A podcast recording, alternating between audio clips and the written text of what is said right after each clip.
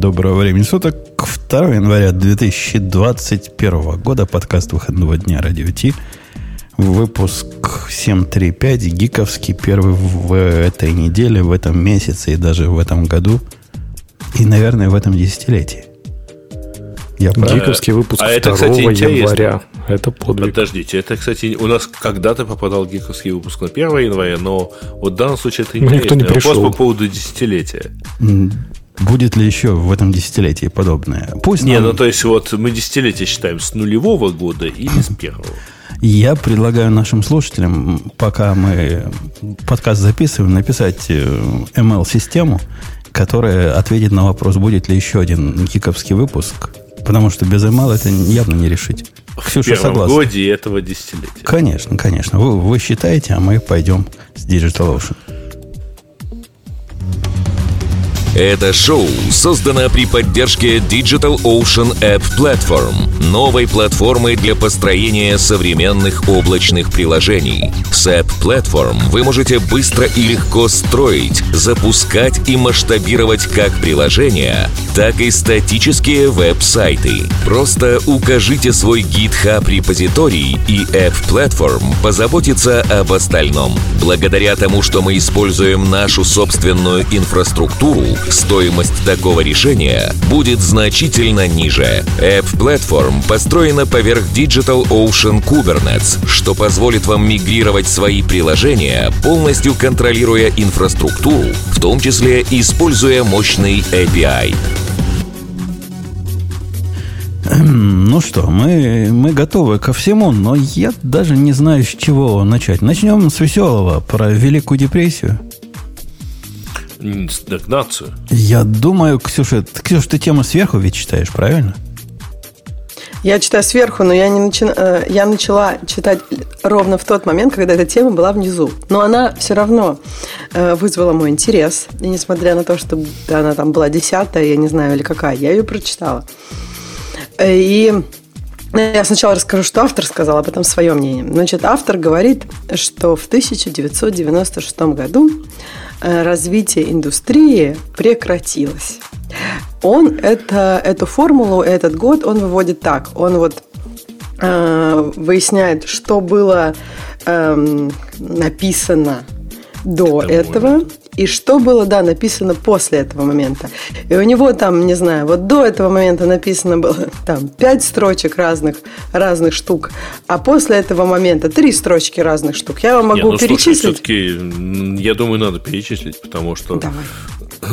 до того момента, к 96 году у нас было Lisp, Algol, Basic, спасибо, Unix, C, Oracle, Smalltalk, Windows, C++, э, LabVIEW, Hypercard, Haskell, э, э, блин, World Wide Web, да, э, Python, Mosaic, э, Java, JavaScript, Ruby, Flash, Postgres. Почему-то Postgres с двумя S. Интересно.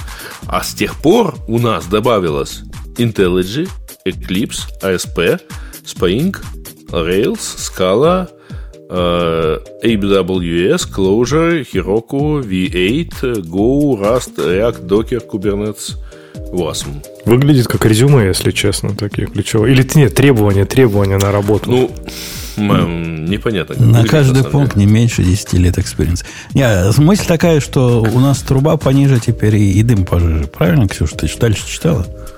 Да, я дальше читала. То есть сейчас вот уже больше ничего не происходит, а раньше происходило. И дальше человек такой, что же произошло в 996 году?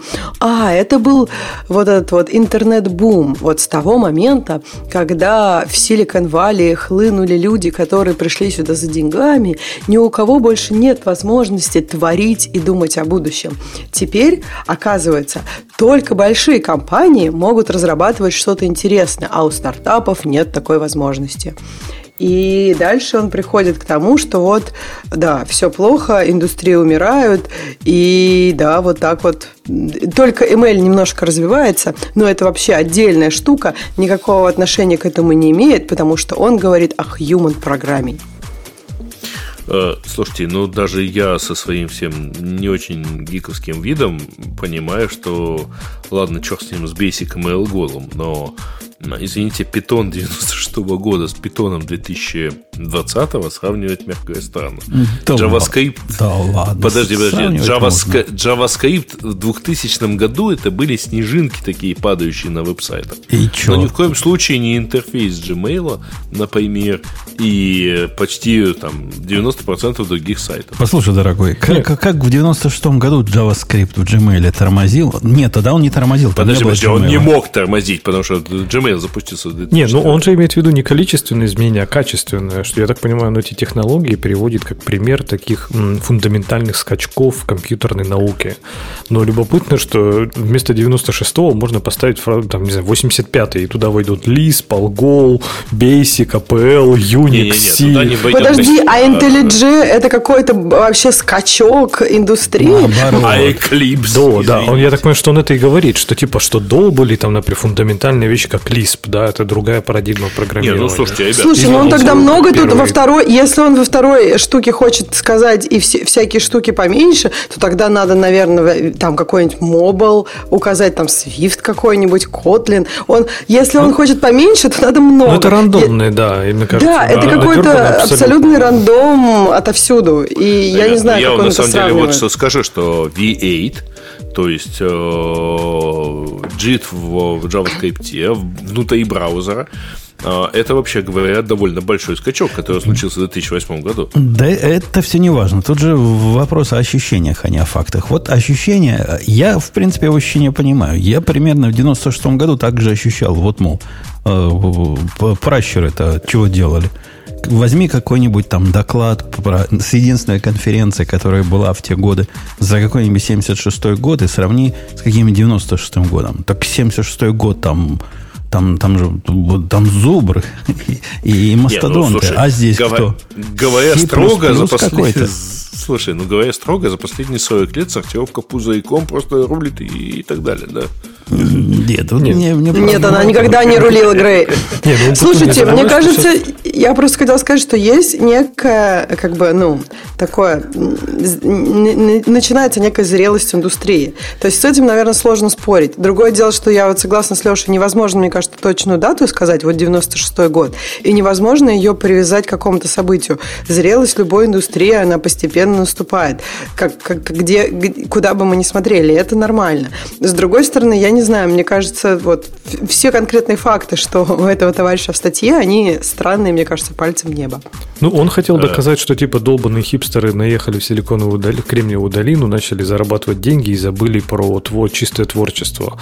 Но мне кажется, еще раньше, во-первых, Умпутун на твой этот, что была одна конференция, там только зубры. Так вся индустрия была маленькая, это все-таки была больше наука. То есть вот до какого-то момента это реально, пока это не ушло в массы, это реально было, ну, только для задротов, только для ученых, в общем-то. Не-не-не, это было И- э, не для задротов, это не была даже наука.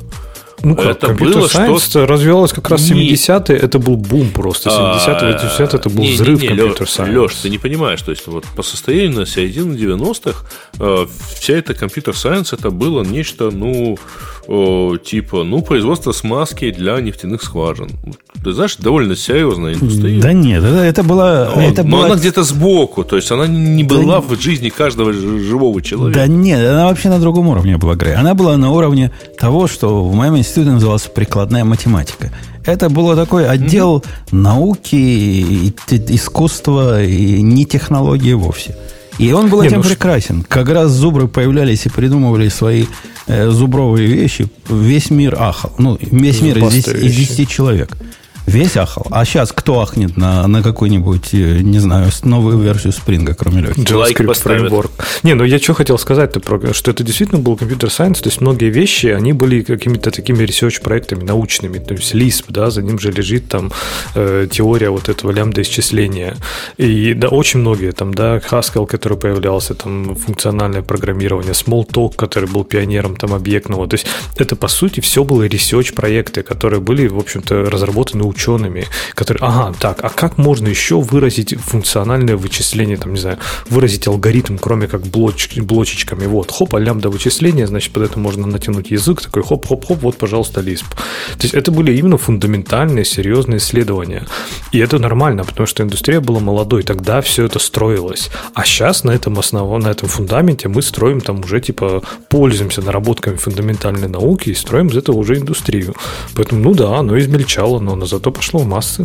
Подождите, а мы уверены, ну, то есть этот чувак, он, может, просто не знает. Есть много разных интересных языков, там, я вспоминаю, Идрис какой-нибудь, ну, то есть, которые академические проекты, и где там люди пробуют. Просто он про них не знает, и как бы из тех, из академических проектов 70-е, которые стали у всех на слуху сейчас, их тоже было, ну, то есть, много было, наверное, чего-то другого, о чем мы никогда не узнали. Так как этот же, ну, то есть, я к тому, что и тогда, и сейчас есть академические проекты, которые мы никогда не узнаем, и это нормально. Но я согласна с Лешей, что сейчас к академическим проектам есть вполне утилитарные, например, как Go. Это не, ну, язык новый, не академический и очень классный. И мне кажется, Но если новые языки... Напоминает он его, если новые языки появляются вот прям на глазах, мне кажется, это значит, что все-таки индустрия не настолько уже закаменела, это не какой-то тут только мастодонт. Нет, новые штуки тоже появляются. Ну, это Слушайте, зависит от того, какие языки. Если ты посмотришь на, на популярные языки, которые относительно популярность занимают, то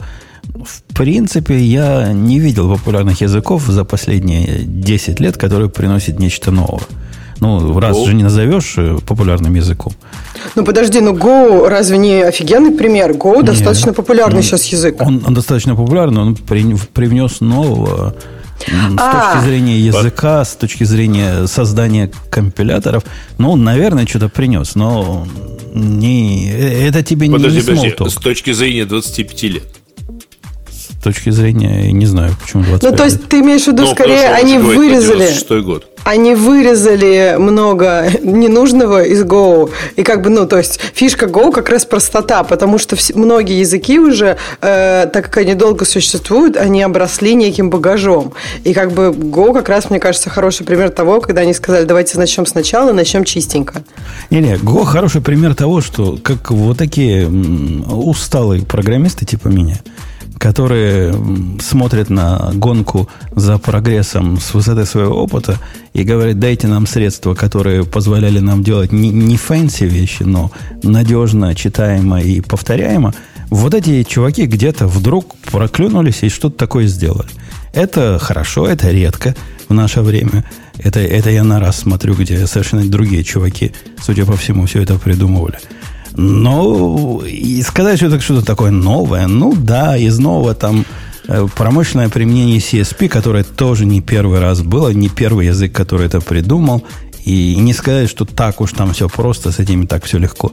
Не, не, я Go нежно люблю, но сказать, что это какой-то прорыв и передовые технологии, которые в будущем будут э, пальцем показывать, я, я уж скорее на раз скажу, что вот это действительно больше прорыв и больше технологий.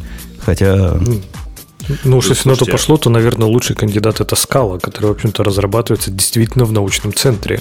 И разрабатывается, в общем-то, там всякими в рамках... По нему пишут PhD, видимо, поэтому он такой мутант странный. Вот. И, в принципе, это действительно академический, наверное, один из академических проектов вот новых, который появился. А все остальные, это, мне кажется, уже действительно результат такого взрывного роста индустрии. Когда у тебя было 10 мастодонтов, приходили на одну конференцию, это было одно.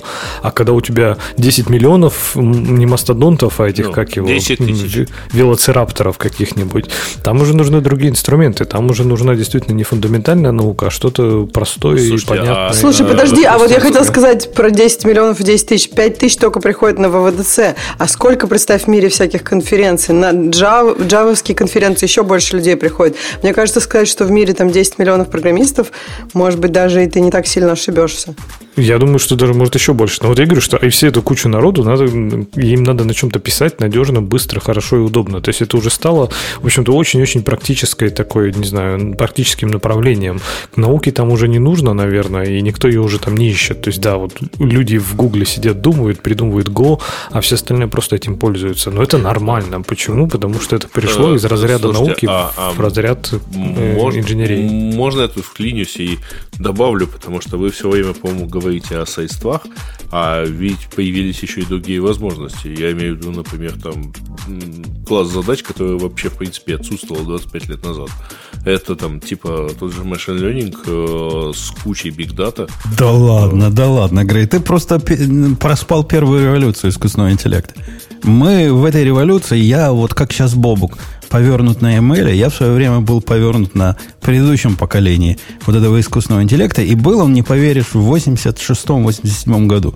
Так что... Экспертные системы, да? Вот конечно, это. конечно. Я тоже читал журнал «Юный техник», ребята, не надо.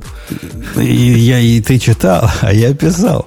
И, и да, мы уже в этом во всем были. У меня, у меня есть, уже был, есть знакомый, который жизнь положил на то, чтобы написать и продвинуть систему, которая распознает языки вот с теми технологиями, которые нам тогда считались Слушай, чем-то чудесным. А можно два момента? Он точно отличал русский от нерусского, да? Подождите, я хотела, во-первых, сказать Леше про скалу, потому что мне не кажется, что скала это какой-то прорыв. По-моему, это похоже в плане там Go. Вот Go отрезали все, а скалы просто взяли из разных языков. Ну, то есть, я не знаю, Haskell какой-нибудь, э, он ну, гораздо более канонический, и в Haskell, я, я сомневаюсь, что в скале есть что-то такое, чего нет в Haskell. Просто они взяли да, и то, и другое, и как бы смешали, и, и PhD пишут. Э, а, это первое. А второе, согласно IDC, э, в 2018 году программистов в мире 22 миллиона. Вот. Не, Ксюша, да, я скалу привел исключительно как пример э, академического проекта. То есть я думаю, что там фундаментально нового, ну, наверное, ничего тут нету, в принципе, я согласен. Глобально нового. Ну, а когда, когда автор в списке позоров э, наряду с IntelliJ и Eclipse, который, конечно, ну, это сбоку боку стоящее средство, ну, еще весь код бы он сюда написал, это было примерно и Spring, ладно, всем все согласен. еще. Все, все это карлики.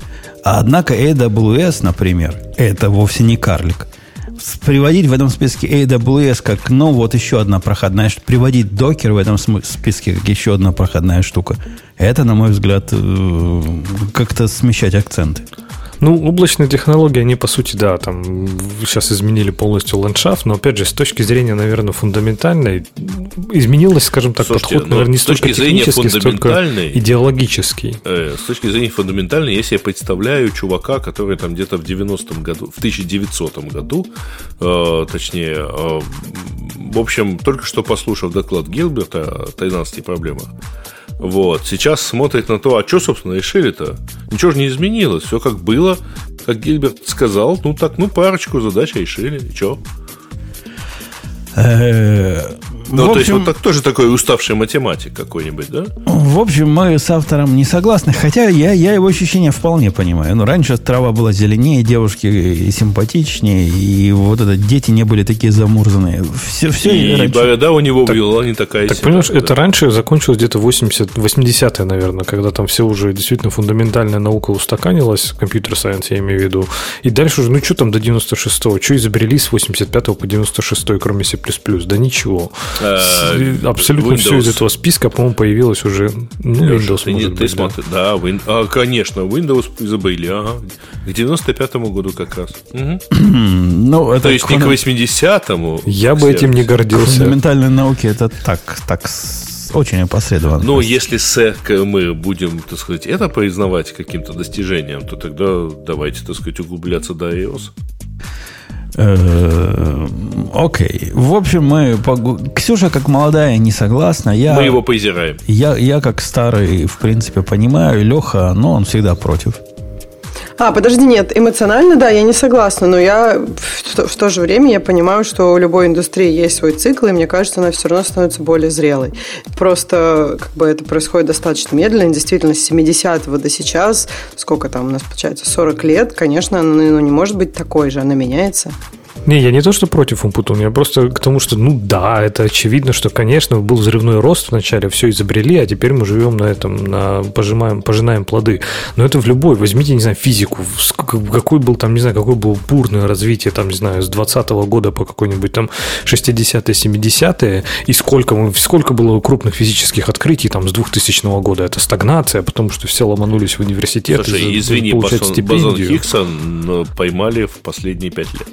Ну, понятно, но, блин... Ну, это а одно эти... большое, тогда прям там Да, же вообще буйный я просто, цвет. я просто довольно громко это назвал. На самом деле, в общем-то, прорывов э, в- что в физике, что в химии. Конечно, но согласись, что, Что, мы извиняюсь, такой... буквально вот, вот только что в вирусологии.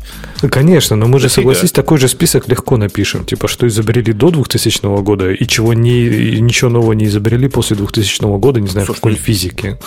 Ну, извини, да, ну, так можно, во-первых, про каждую науку такое написать, во-вторых, примерно про каждое, ну, последние там десятилетие, каждое из последних десятилетий. Если Вот. можно, почему бы не дописать? Давайте пойдем на следующую тему.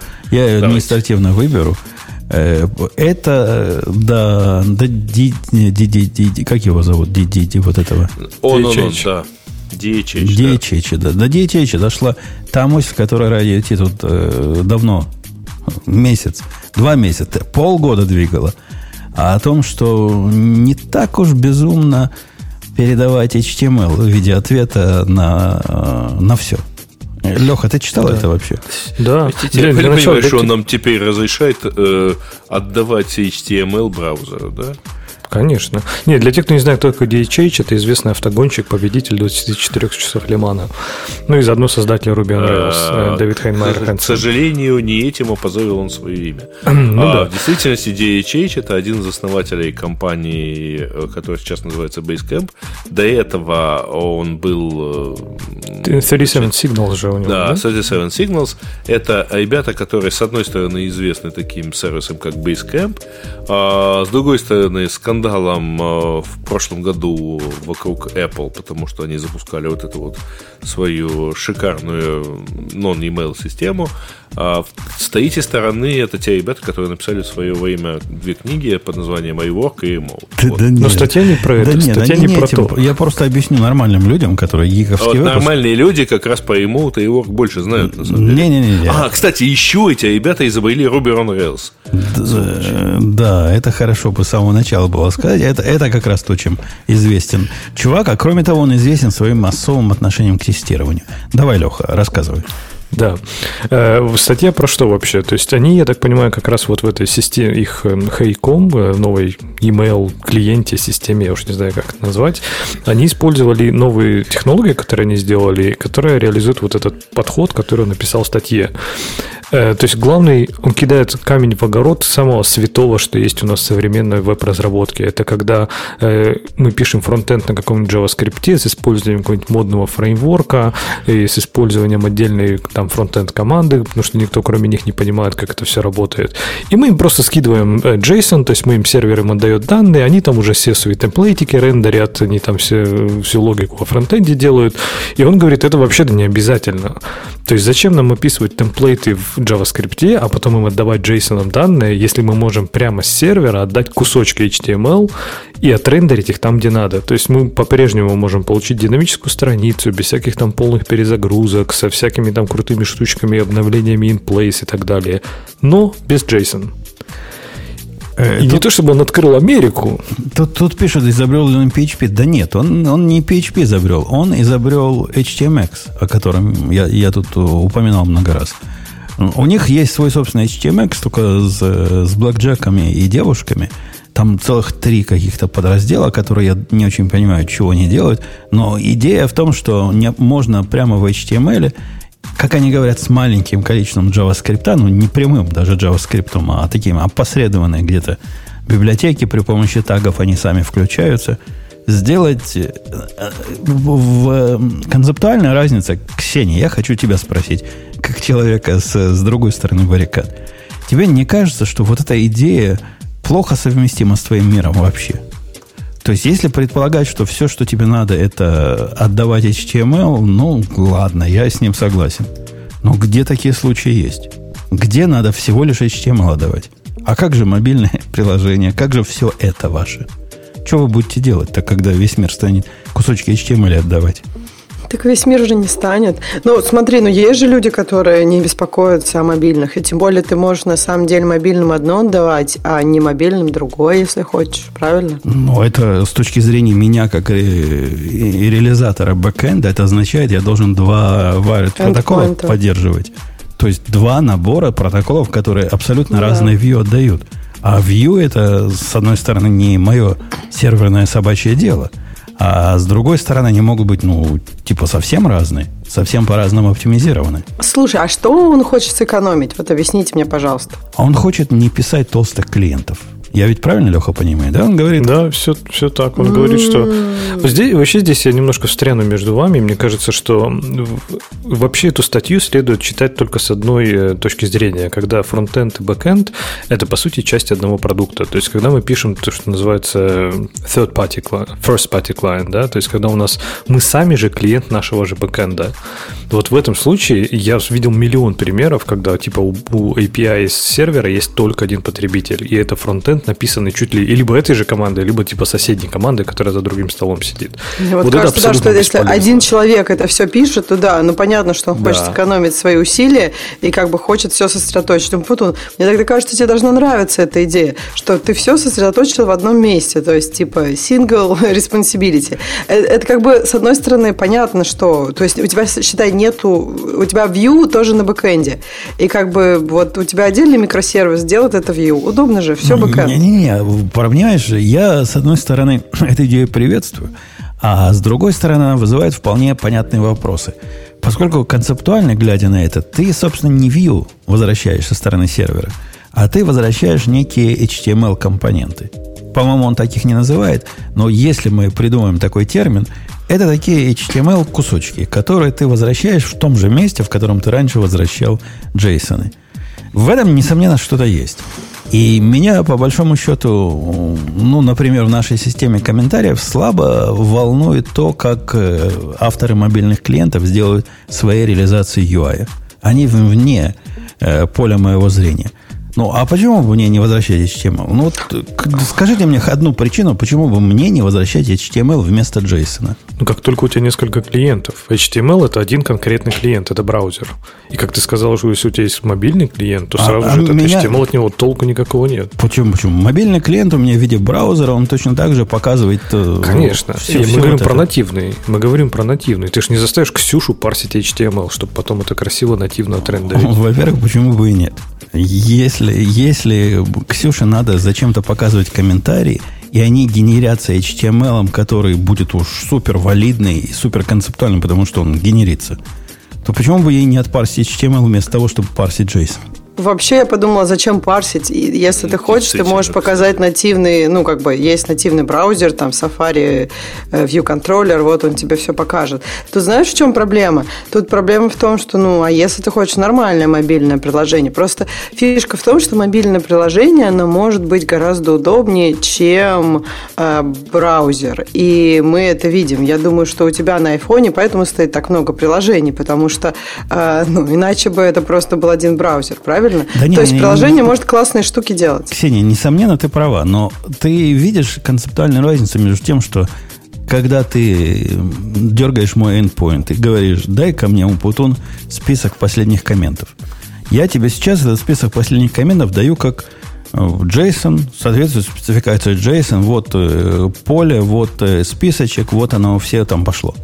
А тебе есть большая разница, если бы я тебе дал не JSON, а HTML в этом месте? Ну, глобально, глобально нет. Ну, то есть, это просто по-другому парсить. Ну, то есть, потому что для, ну, для JSON точно есть, там, в некоторых языках даже есть встроенная поддержка, как, например, Swift. То есть, как бы есть какие-то библиотеки уже. Но глобально, если это один и тот же текст, просто разметка разная, это, ну, ничего такого. Другое дело, что ты же хочешь, чтобы HTML согласно тегам, ну, то есть, JSON, по сути, он не несет никакой такой теговой информации, да, какого оно должно быть цвета. Оно, оно может нести, но если ты этого хочешь не, HTML тоже не несет такой информации, он классом привязан там, и тебе это абсолютно все равно. В современном а, HTML вот этого э, болдов и всего этого уже не пишут давно. Подожди, но там дифы какие-нибудь, то есть в современном HTML этого всего нет? Как же? Это ну, же язык подожди, разметки. Пусть, пусть будут дивы, а к тебе какая разница? Дивы и дивы, тебе дивы сто лет не важны. HTML парсить сложнее. Ну, ну что вы. Не-не, HTML парсить сложнее, если ты берешь э, случайный HTML из интернета. Подожди, а, ну а JSON тоже может быть достаточно разухабистый. Это же зависит от Конечно. тебя. Ты можешь JSON спроектировать, ну, как бы у тебя структура может быть такая сложная. Там, не Но знаю, если вложенность 100 и Вариативность все. меньше. Вариативность все равно меньше, потому что в, HTML, в том же JSON, по сути, элементов разметки квадратные скобочки, фигурные скобочки и кавычки. А в HTML гораздо больше. То есть не что это невозможно. Тебе но, правильно но говорят. Прямо задача XML отпарсить. Ну вот прямо big fucking deal. XML парсили да. деды наши. XML, конечно. HTML это не XML. Под, мы же ну, его да, генерим. ладно. Подожди, это мы же... Если, если ты будешь генерить валидный XHTML, то есть в формате XML, конечно, тогда конечно. его, в принципе, парсить конечно, вполне можно. Слушайте, ребят, подождите, а можно как это вклиниться в, а вот вы хотите парсить или отображать? Оба. Мы хотим оба делать. Идея Нет, в том, смотрите, чтобы... просто если вопрос в том, чтобы парсить, тогда, конечно, вам нужен ответ, так сказать, который представляет собой, ну, я не знаю, там, я не знаю, ответ SQL какого-нибудь. Это вот, вот как... такой правильный формат. А, но если вот как чувак предлагает, что вот он хочет получить HTML, ну, понятно, что он просто хочет потом на него там условно стили наложить и все. Не, не, он ждет он, готовый он, ответ. Он не совсем это хочет. Но, несомненно, да, он пытается построить... То есть он не хочет работать с информацией внутри этого ответа. Вот он он пытается построить э, темплейтами ответ, который можно впендюрить на, напрям... почти напрямую в страничку, которую ты комбинируешь из этих ответов. Это его цель. Но это вовсе не отменяет вот этот как раз тот поинт нашей беседы, возможности с этими фрагментами что-то иное делать. Я, лично я не вижу большой концептуальной разницы э, с точки зрения не HTML клиентов консюмить вот эти данные или консюмить э, JavaScript. Честно а, а у меня вопрос. Нет, а у меня вопрос такой. Э, я как раз тоже, я тоже не вижу. Мне пока поэтому кажется, что разница должна быть где-то на вашей стороне. То есть нет ли такого, что ты менее гибок, менее flexible? Ну, то есть если ты уже возвращаешь HTML, то как бы я так понимаю, что вся там, не знаю, вся э, штука по работе, например, с разными браузерами, она будет реализована на уровне самого браузера, да, как браузер поддерживает HTML. Если ты не HTML передаешь, а там, э, то ты можешь сам решить, как ты работаешь, что ты будешь делать, если у тебя там, не знаю, Internet Explorer версии 2. Ну, это да, вообще... ты, ты же в курсе, что версии 2 не было? Э, это, Я в курсе. Это вообще ну... мало, мало кого интересует. Тут, тут, собственно, идея в том, что программисты бэкэнда, они ведь боги, понимаешь? Но эти боги не любят... Э, да, с... правда? Точно, Нет. точно, точно тебе а, говорю. Он же бэкэндер. Они, они не любят ноги опускать в, в грязь э, client-side программирования. Но тут они готовы опустить ноги в эту грязь и говорят, ну ладно, говорят программисты бэкэнда, мы согласны обеспечить вам view с нашей стороны, лишь бы никогда больше про JavaScript не слышать. Не, ну видишь, Умпутун, это все разбивается, красивые, красивая теория разбивается э, этот э, берег, когда ты начинаешь смотреть, на что представляет собой современный HTML. То есть в идеальном мире, где HTML это действительно hypertext markup language, когда ты отдаешь там какие-то э, простенькие XML, туда э, подкладываешь пару классов, и у тебя все красиво растягивается на экране, все растягивается, раскладывается куда надо, все везде на месте, да фиг там чтобы сделать хоть какой-то HTML, который будет выглядеть в нескольких браузерах одинаково, тебе нужно породить такое чудовище, что ты в него не захочешь погружать да свои ладно. не то что ноги. Не, подожди, подожди, Леш, ты, ты, туда, ты как-то лет к нему не захочешь. Какой-нибудь бутстрап при, при, прибабахаешь, он тебе сам правильные стили поставит Леш, куда надо. А, я, честно говоря, не помню особых рассказов про вот такие вот супер страшные проблемы совместимости. Ну, правда, лет 10, наверное. Ну, конечно, но потом понимаешь, для того, чтобы тебе надо держать в уме сразу CSS, да, как это будет, какой CSS фреймворк ты будешь использовать, как это все будет лежать на экране. Да, не, То не, это не будет не просто специфик HT... проблем нету, не, как бы не осталось Конечно, но HTML все равно это уродливая, кривая поделка, которая работает через пень-колоду, которая склеена кое-как еще более уродливой кривой поделкой в виде CSS. И я говорю, если бы это был действительно XML такой, ты знаешь, отдаешь такой красивый валидный XML, он такой раз, потом стилем туда что-нибудь положил, и все красивенько. Да нет, не будет ну, так. Да, То X, есть это будет... XML плюс XLT, да. Это будет сложно, это будет уродливо. Для того, там, где тебе не нужны там 25 ложных дивов, тебе придется сделать 25 ложных дивов, потому что бутстрапу так надо, чтобы применить последний флексбокс, чтобы его там растащить на экран как, как положено. Ну и фиг и... с ним, какая тебе разница? Забудь о том, что твой формат умышленно... Не эстетичненько. Умышленно перестал быть форматом передачи данных. Он больше не формат передачи данных. Он формат передачи компонентов. И относись к нему так. Нет. Да, компоненты вот на таком странном языке. Слушайте, и что? Ну, ребят, но если вы используете HTML, который, напомню, язык разметки, для передачи информации, вы уже как бы согласились с тем, что это язык передачи конкретного вида этой разметки, а не только ее самой. Ну, но, но только не той самой информации. Он в современности, он такой условный язык передачи разметки. Он часть этой разметки, и даже не совсем разметка.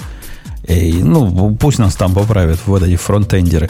В принципе, я могу смотреть на HTML как на формат, э, вот этот wire формат, и не вижу в этом ничего дикого. Настолько не вижу да. в этом ничего дикого, что мне даже эта идея нравится.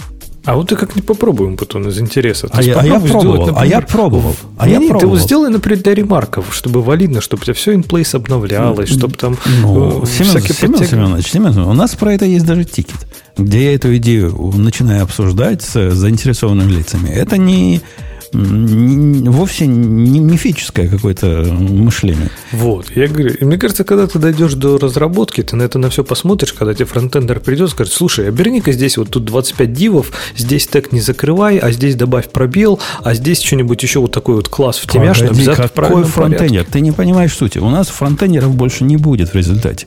В этом же главная мысль. Все фронтендеры, на... все фронтендеры научатся Go и будут писать на Go темплейты. И не они будут мне говорить, как оборачивать, они сами будут там себе все, что надо оборачивать. Я их научу, в какое место писать респонсы какие. Где там раньше отдавался JSON, они все эти места аккуратненько перепишут на компоненты. То есть это не ты ноги в грязь опустишь, а ты возьмешь их за руки и поднимешь к себе на Олимп. Конечно, конечно. Они станут ну, большими, настоящими, серьезными программистами. И забудут о вот этом позоре, в котором они и будут свергнутым Путуна. И будут писать потом в CV в этом, что они умеют программировать бэкэнд на HTML. Ну, на Go. На Go, на Go, на HTML, да, все будут уметь. Не-не, в этом что-то есть. Я, я попытался написать относительно простое приложение на этом HTMX ну, по работе мне необходимо было написать систему мониторинга, наблюдения, оно выходит как-то необычно, и необходимо, как любители раста говорят, пере, переварить голову, но в принципе с этим жить можно. Можно написать даже относительно сложное приложение таким образом – и они останутся при этом динамические. И, ну, ну, что я тебе рассказываю, Леха? Мы JSP писали, когда вот этих хипстеров Конечно. еще не было в, в природе. Я как раз хотел сказать, ты еще там Apache Wicked вспомни и прочее вот эти все. А, не как это, там, GWT, да, он же еще жив, здравствует. Так Мне что... кажется, тут вопрос, что приобретаете, да. То есть понятно, что, ну, то есть вот действительно так будет Умпутун удобно, что все на бэкэнде. То есть Vue на бэкэнде, короче говоря, это классная штука, да? Не-не, я приобретаю... Ты, ты помнишь ведь мое отношение к тому, что клиент должен быть как можно тоньше, поэтому китайцы я отдаю данные как можно более готовые для показа. По-моему, пару недель мы что-то такое уже обсуждали. И вот это такая квинтэссенция тонкого клиента. То есть он... Вот та самая моя мечта. Моя мечта, Ксюша, это такой браузер, который умеет по точкам рисовать. Ему сервер говорит, как по точкам нарисовать. Ну, какой-нибудь Xserv там и вот он рисует. Вообще сам ничего не соображает. Умеет только какой-нибудь полигон замазать цветом. А так вообще тупой-тупой. Все, что может сделать, клик мышки туда передать, обратно показать то, что ему прислали. Все. И это Но... Ну, в эту сторону движение. Нет, я поняла, просто, по-моему, кто-то, вот, мне кажется, какой-то умпутун утверждал, что Vue, утверждал, что не хочет свои морать белые ручки с Vue на бэкэнде, что Vue это вообще плохо, и он вообще знать ничего не хочет об этом. Потому Совершенно что... верно. В системе, когда разделяются responsibility таким образом, я абсолютно согласен с собой предыдущим. Однако, если теперь мы говорим, теперь и Vue пишет бэкэнд, в бэкэнде появляется, в моем проекте появляется новый высокоуровневый э, модуль, который называется Frontend, который написан на том же Go и представляет собой набор темплейтов и набор обработчиков и может быть отдельно стоящий веб-сервис, который вот это все будет отдавать. Ну, это не, не запачкает мой код, оно рядом будет стоять. Рядом с моим замечательным бэкэнд-кодом, который может теперь и рендерить для, для, для, для клиента. Да, да даже в том, что у нас сейчас есть, вот в комментариях, например, Ксюша, и, и я, поскольку такой ненормальный, например, у нас, я, по-моему, приводил этот пример, превью комментариев генерится полностью на стороне сервера. То есть, когда ты пишешь комментарий, а потом говоришь, хочу превью сделать, все нормальные люди как делают? Ну, у тебя сервер как-то, э, не сервер, клиент. Этот markdown там распарсит, правила там приложит, какие-то специальные экстеншены загрузит и покажет. У нас не так. У нас вот это все пошлется на сервер. Сервер вернет ему HTML рендер, и этот рендер покажется в браузере. Это уже близко к этому, согласись, близко к идее HTML over wire. Я вообще считаю, что сервер-сайт рендеринг это прикольная штука. Я, конечно, про мобил говорю, но мне кажется, это близкие идеи. Единственное, там есть очень большие проблемы с как бы отзывчивостью, если по-русски, если по-нормальному, то responsiveness. То есть у тебя, тебе нужно это все очень хорошо продумывать, потому что если у тебя все требует... Ну, на вебе к этому более-менее привыкли, что все требует round-trip. На мобильном клиенте к этому совершенно нет никакой привычки, и как бы это это ну, пользователя просто очень сильно раздражает. Если у тебя кнопка не кнопается, и потом там, не знаю, loading screen, screen не, не начинается следующего скрина, то там в течение, не знаю, 300-400 миллисекунд, у пользователя, пользователю кажется, что приложение не работает. И надо скорее, там, не знаю, выйти из приложения или телефон ребутнуть. Ну, то есть есть свои ограничения. Я, это я к тому, что есть свои ограничения у этого подхода на разных, э, ну, разных платформах. Э, эти ограничения, несомненно, требуют определенной оптимизации на стороне бэкэнда, необычной оптимизации, которая обычному бэкэнду, может быть, и не понадобилась. Но мы ведь тут на бэкэнде собаку съели по поводу оптимизации. Это не... Мы ведь ну, настоящие программисты. Мы про кеширование знаем и про всякие другие гитики. Это не про оптимизацию на бэкэнде. Э, э, кэширование это хорошо, но round-trip у тебя все равно, ну, в реальных условиях у тебя не может быть там, не знаю, 100 миллисекунд. У тебя все равно есть, ну, если ты что-то внятное отвечаешь. Я, нет, но там есть приколы. То есть ты на каждую кнопку вешаешь обработчик, который показывает какую-нибудь рандомную, там, не знаю, loading страницу, пока ты что-то там грузишь. Подгруж... Ну, в общем, есть оптимизация, но это я к тому, что они не совсем такие какие-то бэкэндовские. Ваши бэкэндовские обычные стопудово есть но они как бы в обычном мире нужны, и без вот этих вот э, server-side рендеринга. Но тут же trade-off, понимаешь? Мы из-за того, что мы server-side рендеринг придумали теперь везде впендюривать, мы сэкономили, не знаю, сколько средняя страница JavaScript, 5 мегабайт загружает. Теперь мы этих 5 мегабайт не загружаем никогда. Ну, вот, может быть, за, за, в эти 5 мегабайт все наши раунд-трипы уложатся. Подожди, но ты теперь у тебя как бы э, в идеальном мире, да, но теперь тебе на каждую кнопку вот нужны какие-то обработчики, которые уже должны знать тебе примерно, что показать, если ты на эту кнопку кликнешь. Что раньше тебе было не надо, потому что раньше у тебя, ну, в общем, тут есть свои трейд -оффы. Я согласна, что есть некая экономия при условии, что да, вот у нас там, э, как бы мне кажется, это все равно плюс-минус. Я не думаю, что тут экономия будет э, такая вот именно на размере, потому что размер у тебя будет пухнуть из-за других вещей.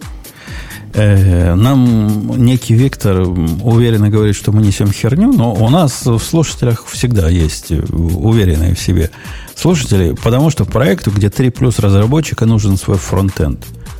Э, чувачок, чувачок, я тебе скажу. А почему, кстати, он чуваками нас назвал, Ксюша? Он тебя обидел. Чуваки и чувихи. Или, может, только чуваки несут херню? А у меня главный Нет, подожди, вопрос. Подожди, а... наоборот, он, по-моему, ее поднял до уровня чуваков. Подожди, а 3 плюс это возраст или что?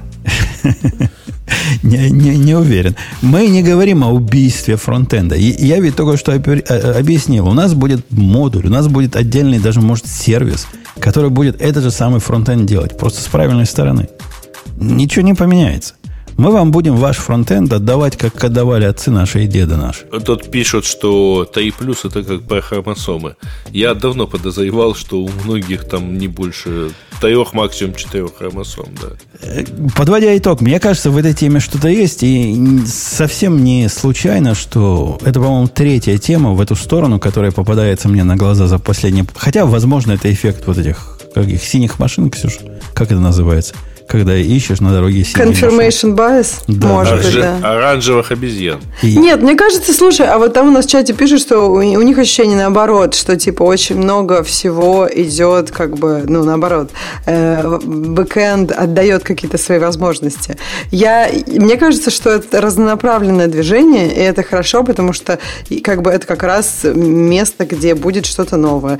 Пробуем и так, и так, куда-нибудь этот маятник э, наконец качнется, и, наверное, будет какое-то понимание. Ну, просто с мобильными, мне, мне кажется, э, не всегда оно идет. Там есть и server-side рендеринг, и то, когда мобильный делает как можно больше, чуть ли не ML на локально, например, из-за privacy.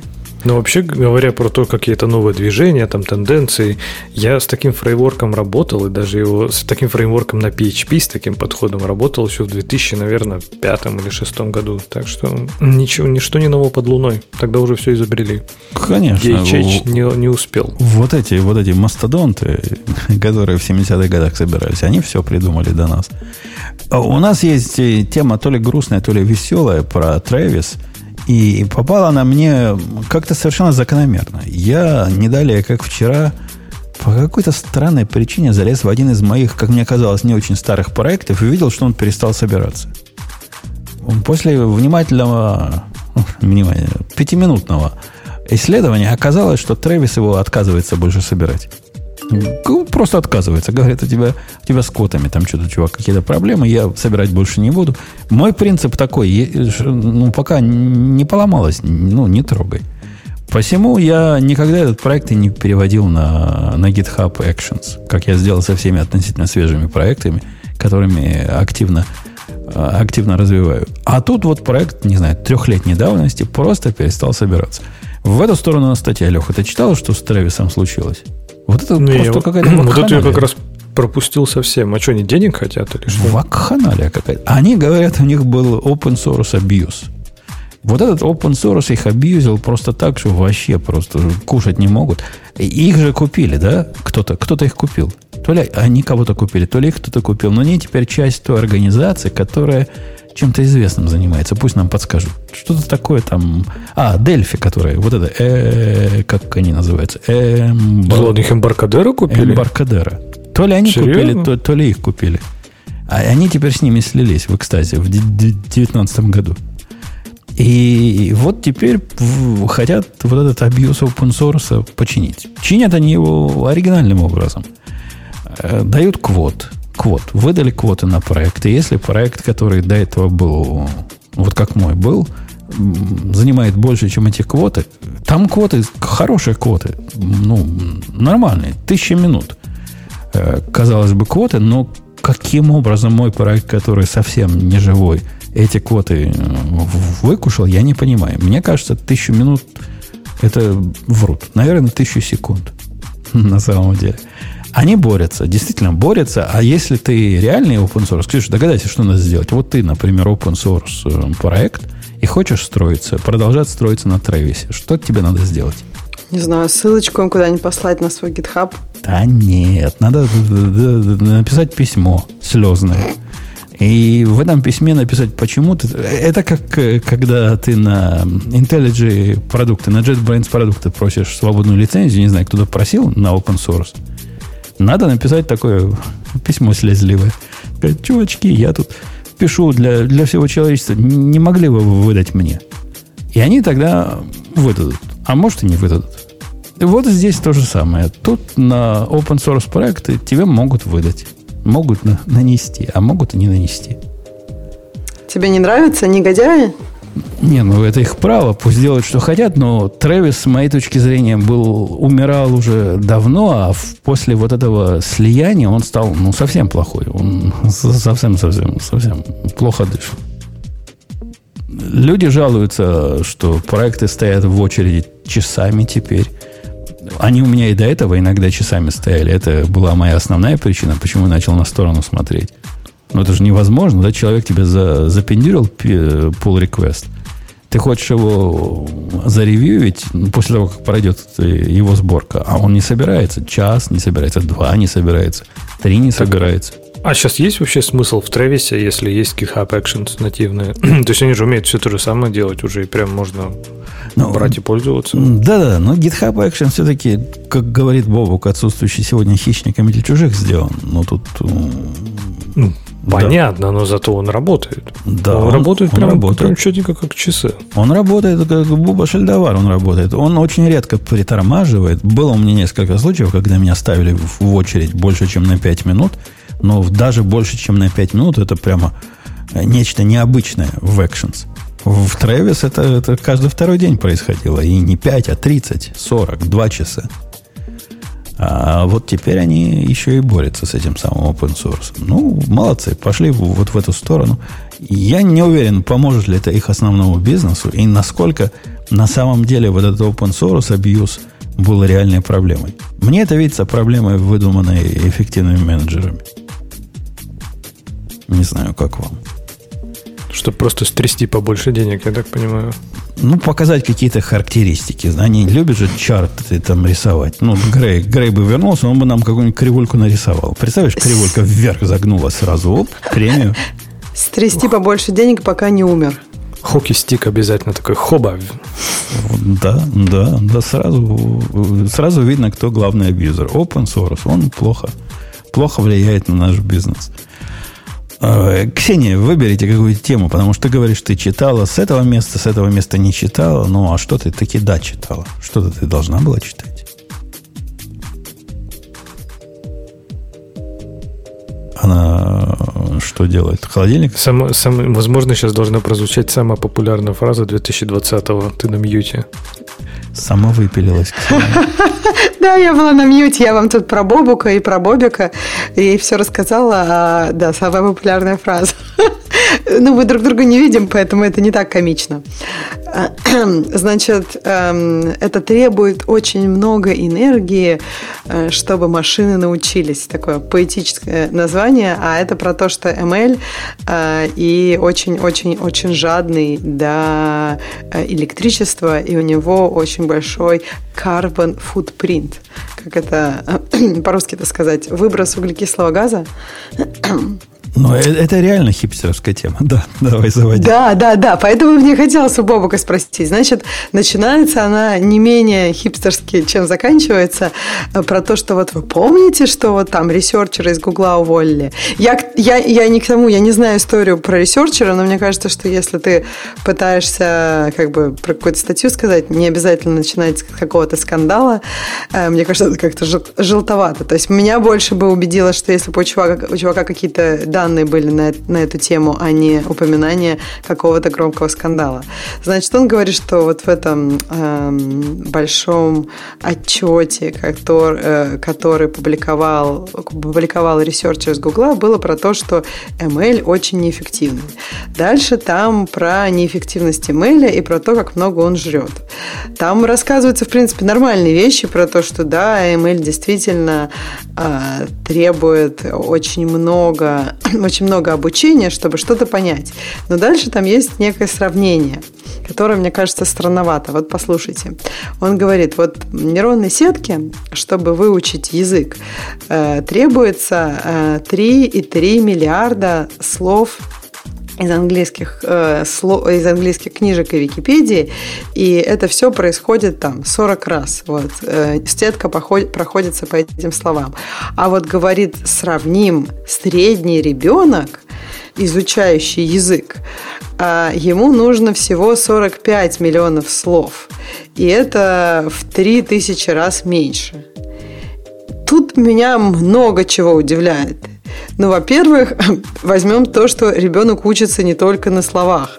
То есть мы, если мы говорим про среднего ребенка, то это не ребенок, который сидит в темной комнате без всяких, э, как бы без всяких ощущений, без всяких, э, ну, только слова учит. Вот на наушниках и учит слова. То есть вот, мне кажется, вот это, наверное, было бы честнее сравнение. А они говорят средний ребенок. Ну и так далее. Да, вот это вот можно это, все... Это, это ребенок кушает, дышит, даже, не побоюсь этого слова, выдыхает углекислый газ, зараза, во время Нет, ну вот вот футпринт, я, кстати, ребенка, мне кажется, очень сложно померить. Опять же, то есть там же много всего происходит у, у ребенка. Mm-hmm. Как ты? Опять же, это надо как бы взять ребенка, посадить его, вот как, знаешь, сферический конь в вакууме, посадить его в темную комнату и там, не знаю, только давать ему дышать вот там газом и, и кормить. Ну, в общем, мне кажется, это очень, очень странное сравнение, при том, что, говорят, пятилетний ребенок. Тут вопрос, сетка это, если она все английские слова знает. Пятилетний ребенок не знает все английские слова. Э, это, ну, прям точно. Ну, это натяжка, конечно, какая-то. И они говорят, что вот это обучение этой сетки займет как перелет в Европу, да, большого самолета. Да, где, где, где есть, я такую цифру видел. Я, я сильно сомневаюсь, что довести ребенка до состояния пяти лет займет меньше э, с точки зрения футпринта вот этого. То есть мы сейчас будем сравнивать КПД ребенка с КПД облака от Гугла.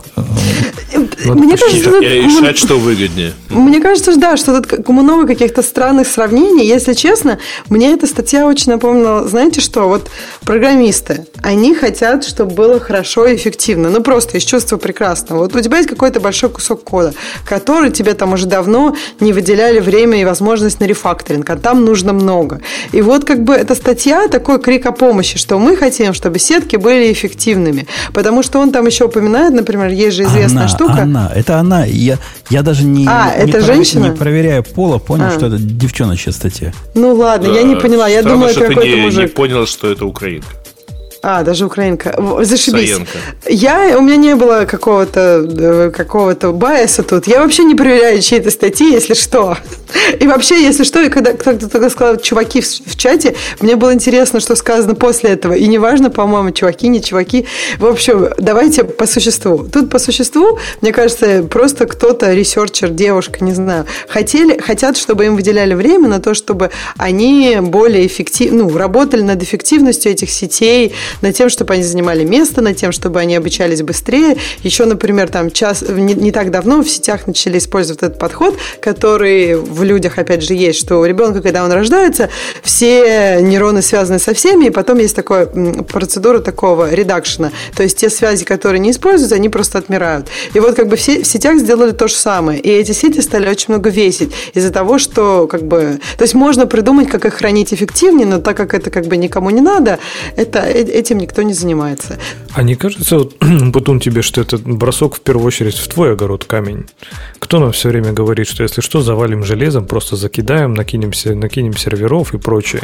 То есть эти обучения и прочее, это же один конкретный пример. Если, наверное, в принципе сейчас посмотреть, сколько там, не знаю, дата-центры от Амазона или от Гугла потребляют, это реально, наверное, будет страшно. То есть тогда я думаю, что там не то, что на самолете полететь можно в Европу, там, наверное, можно будет долететь до какой-нибудь Проксима Центавра и обратно. Да не-не-не, погоди, погоди. Я, во-первых, померил. У меня сервер теперь домашний в стойке стоит, и он через UPS проходит, а UPS умеет показывать, сколько я энергии э, жгу. И я с удивлением увидел, что жгу я настолько мало энергии, что она сравнима с двумя 100-ваттными лампочками ну, старого поколения, не лет лампочками. И, и это все. И это весь мой футпринт. То есть современные компьютеры и, и всякие околокомпьютерные штуки достаточно эффективны. С другой стороны, если мы говорим о, о вот этом чудовищном полет самолета, so what, так сказать, вы натренировали модель на, на целый язык по цене, который э, летит самолет в Европу, которые летят сотни рейсов, не знаю, тысячи, может, рейсов каждый день. Вы добавили один рейс. Я бы назвал это прекрасной эффективностью. Жень, подожди, во-первых, я не думаю, что тысячу самолетов в день. Ну, хотя, если сравнить все, все страны, типа просто над Атлантикой, неважно. Я, знаешь, про что хотела сказать? Они, он там, и она упоминает еще про то, что сети, э, то есть, окей, ты один раз ее обучил, но там постоянно, ну, как у вас в бэкэнде любят continuous integration и все такое, постоянно выкатывают новые версии, об тестировании, и как бы эти сетки их там переучивают там, постоянно. Ну, в Google Гугле особенно. То есть на самом деле, если мы говорим про, а, вот, про то, сколько большие компании тратят на это все, я так понимаю, что это очень, очень большая статья. Но с другой стороны, и вот Apple, например, они, по-моему, вообще используют всю recycle энергию. Google, У них, конечно... Google тоже так э, пообещал. По, пообещал, вот. Мне кажется, это вот про то, что запушить все остальные компании большие, чтобы вся энергия была без carbon футпринта. Mm-hmm. Хотя солнечные батареи тоже производить есть carbon футпринт, конечно. И, и вот такие они, значит, оптимизируют модели по футпринту. Я ведь э, свое электричество оптимизирую не по футпринту, а по цене. Мне, мне жалко платить много за электричество. Электричество в Америке дорого стоит.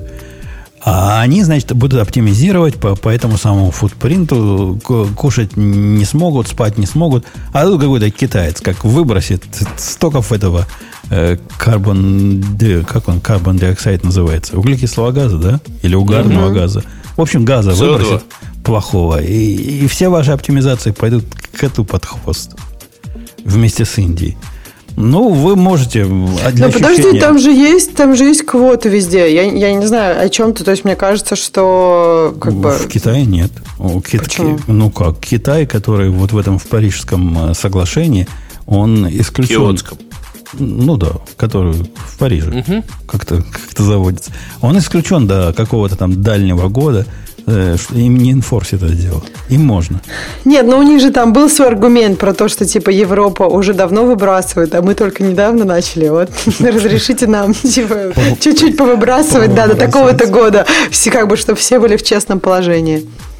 Э, мне, мне видится, это борьба с ветряными мельницами, и выбрала девчонка цель, ну, не самую, не, не самую разумную, с чем бороться. Не, ну, слушайте, у меня ощущение совсем другое. Ну, то есть не то, чтобы сказать, она э, с чем-то правильным борется, но это как-то довольно странно. Знаете, как будто давайте мы сначала посчитаем, что нам будет стоить какое-нибудь новое изобретение, а потом мы от него откажемся, потому что типа мы чего-то там можем не того выбросить. Не, она не говорит откажемся. Подожди, она, говорит, она просто говорит, ну, да. это, мне кажется, это про то, что давайте просто зарефакторим. Ну, то есть, давайте сделаем какие-то вещи оптимальные. Почему нет? Это же тоже хорошо. Ты сможешь э- эту же мощность использовать для как бы более грандиозных идей и так далее. Что в этом плохого? Ну, и, кстати, у нас, у нас... Говоря про то, что да, говоря про то, что не те ветряные мельницы, не те цели, она, мне кажется, как раз очень правильно делает. Она из фундаментальных ученых. То есть она там в, из Бостонского университета.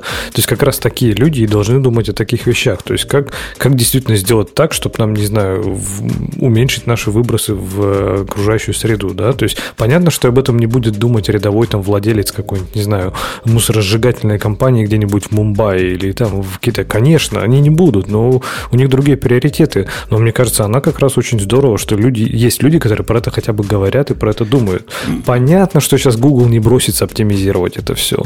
Но это, знаешь, как в Inception, как в фильме. То есть надо зародить, просто вот забросить туда маленько-маленько росточек идеи, а потом она, глядишь, прорастет. Да а, не прорастет. Слушай, ну, У нас я уже я есть... с тобой не согласен, что Google про это не будет думать, потому что, ну, он, конечно же, про это думает.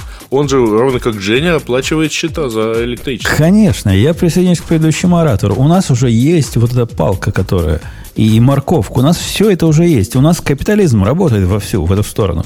Леша, когда я писал вот эту свою дикую числодробилку, на которую надо было бы, по, по идее, мне десяток, кластер из десятка мощных компьютеров, которые все время работали, а в результате написал на двух, и оно все работает и успевает.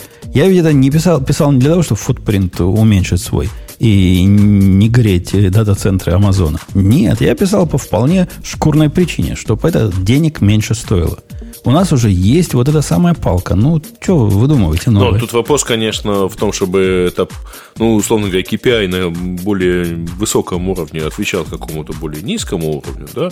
Ну, то есть, чтобы вот эта стоимость электроэнергии отвечалась, э, как-то коррелировала с э, футпринтом, наверное. Но, с другой стороны, опять-таки, а есть дата-центры, которые специально уносятся куда-то в район полярного круга, чтобы, соответственно, меньше энергии тратить на охлаждение всего этого дела. Кстати, не факт, что при этом не меняется всякая прочая климатическая картина, потому что ну, появляется такое яркое тепловое пятно.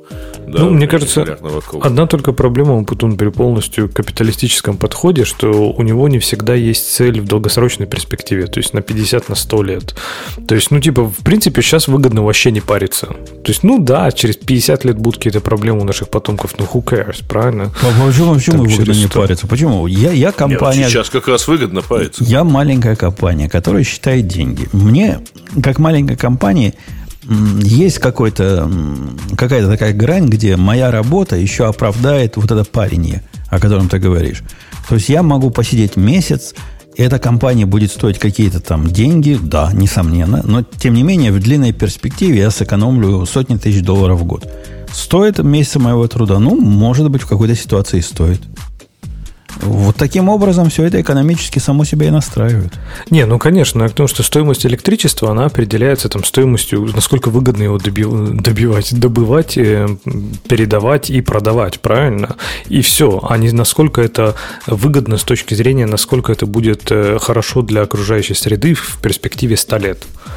То есть некоторые компании это закладывают, но некоторые это просто ну, продавливаются там правительством, еще чем-то. Потому что, в принципе, если я там, не знаю, сжигаю уголь на угольной электростанции, я там владелец 10 электростанций, да мне, в принципе, пофиг. Мне главное, чтобы было подешевле, чтобы у меня его больше покупали, чтобы я заработал да больше денег. Да тоже оно так не работает. Есть же, есть же тебе реальный пример. Вон, Илон наш Маск-то любимый. Вот он тебе пример, когда частный бизнес сделал для экологии Конечно. больше, чем все государственные программы вместе взятые. Не, он красавчик. Это, спору кстати, нет. вопрос, что это... он сделал для экологии, поскольку для производства этой электроэнергии, которая нужна, чтобы заряжать. Это, кстати, очень хороший, да. Это абсолютно нерелевантно в этом контексте, потому что те компании, которые активно спонсировались государством, занимались ровно тем же.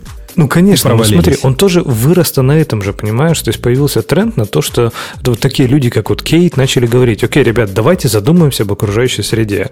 Что можно для этого сделать? Потом появились люди практически, вот капиталисты, как Илон Маск, которые стали над этим работать.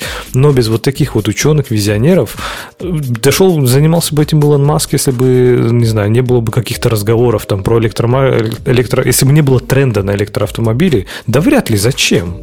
Нафиг ему это нужно? То есть он делал это, потому что это было круто, потому что да, это можно да, было да построить подобного. бизнес. Да не было никакого тренда, когда Я чувствую, сейчас заниматься. мы дойдем до извечной проблемы борьбы Израиля за независимость. Э, когда Форд придумывал свои машины, тоже не, не особо кому это было надо. Да, Конечно. Не, ну, Маск, ну хорошо, Маск попал, да, то есть у него то, чем он занимался, совпало с тем, что Нет, было попали в тренде, его в принципе.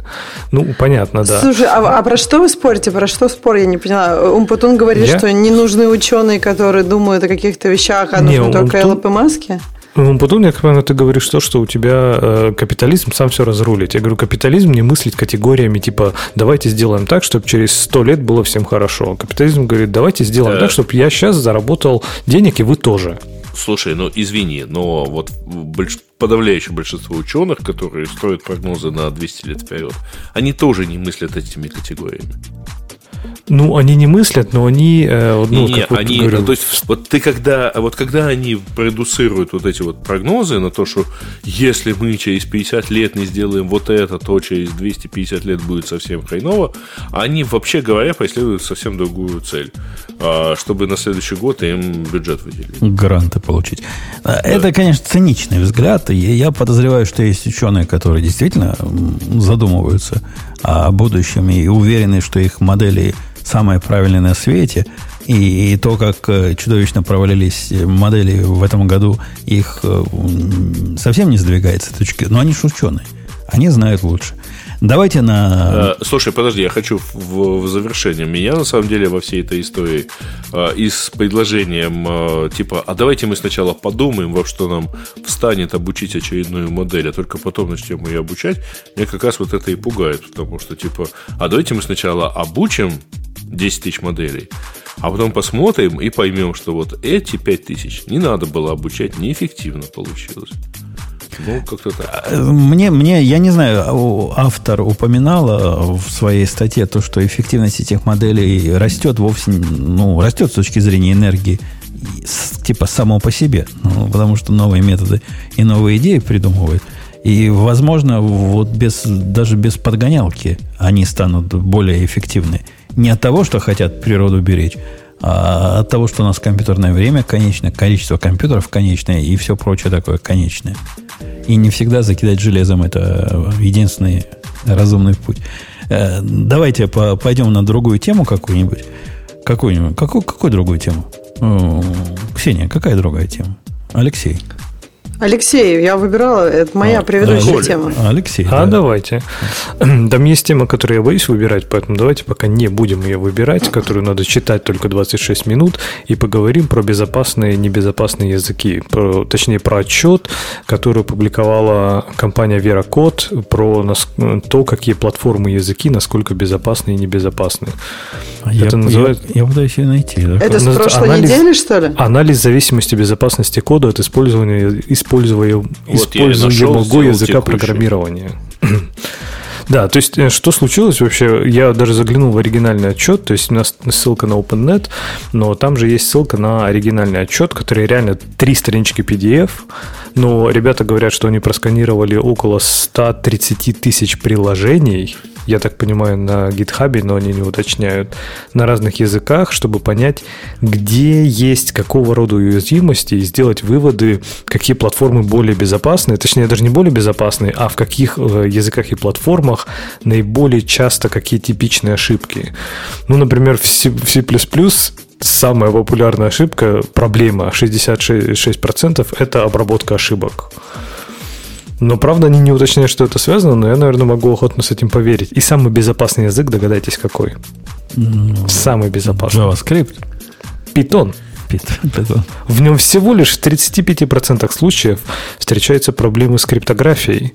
А вот в PHP, догадайтесь, ну, тут даже можно не догадываться, он самый небезопасный.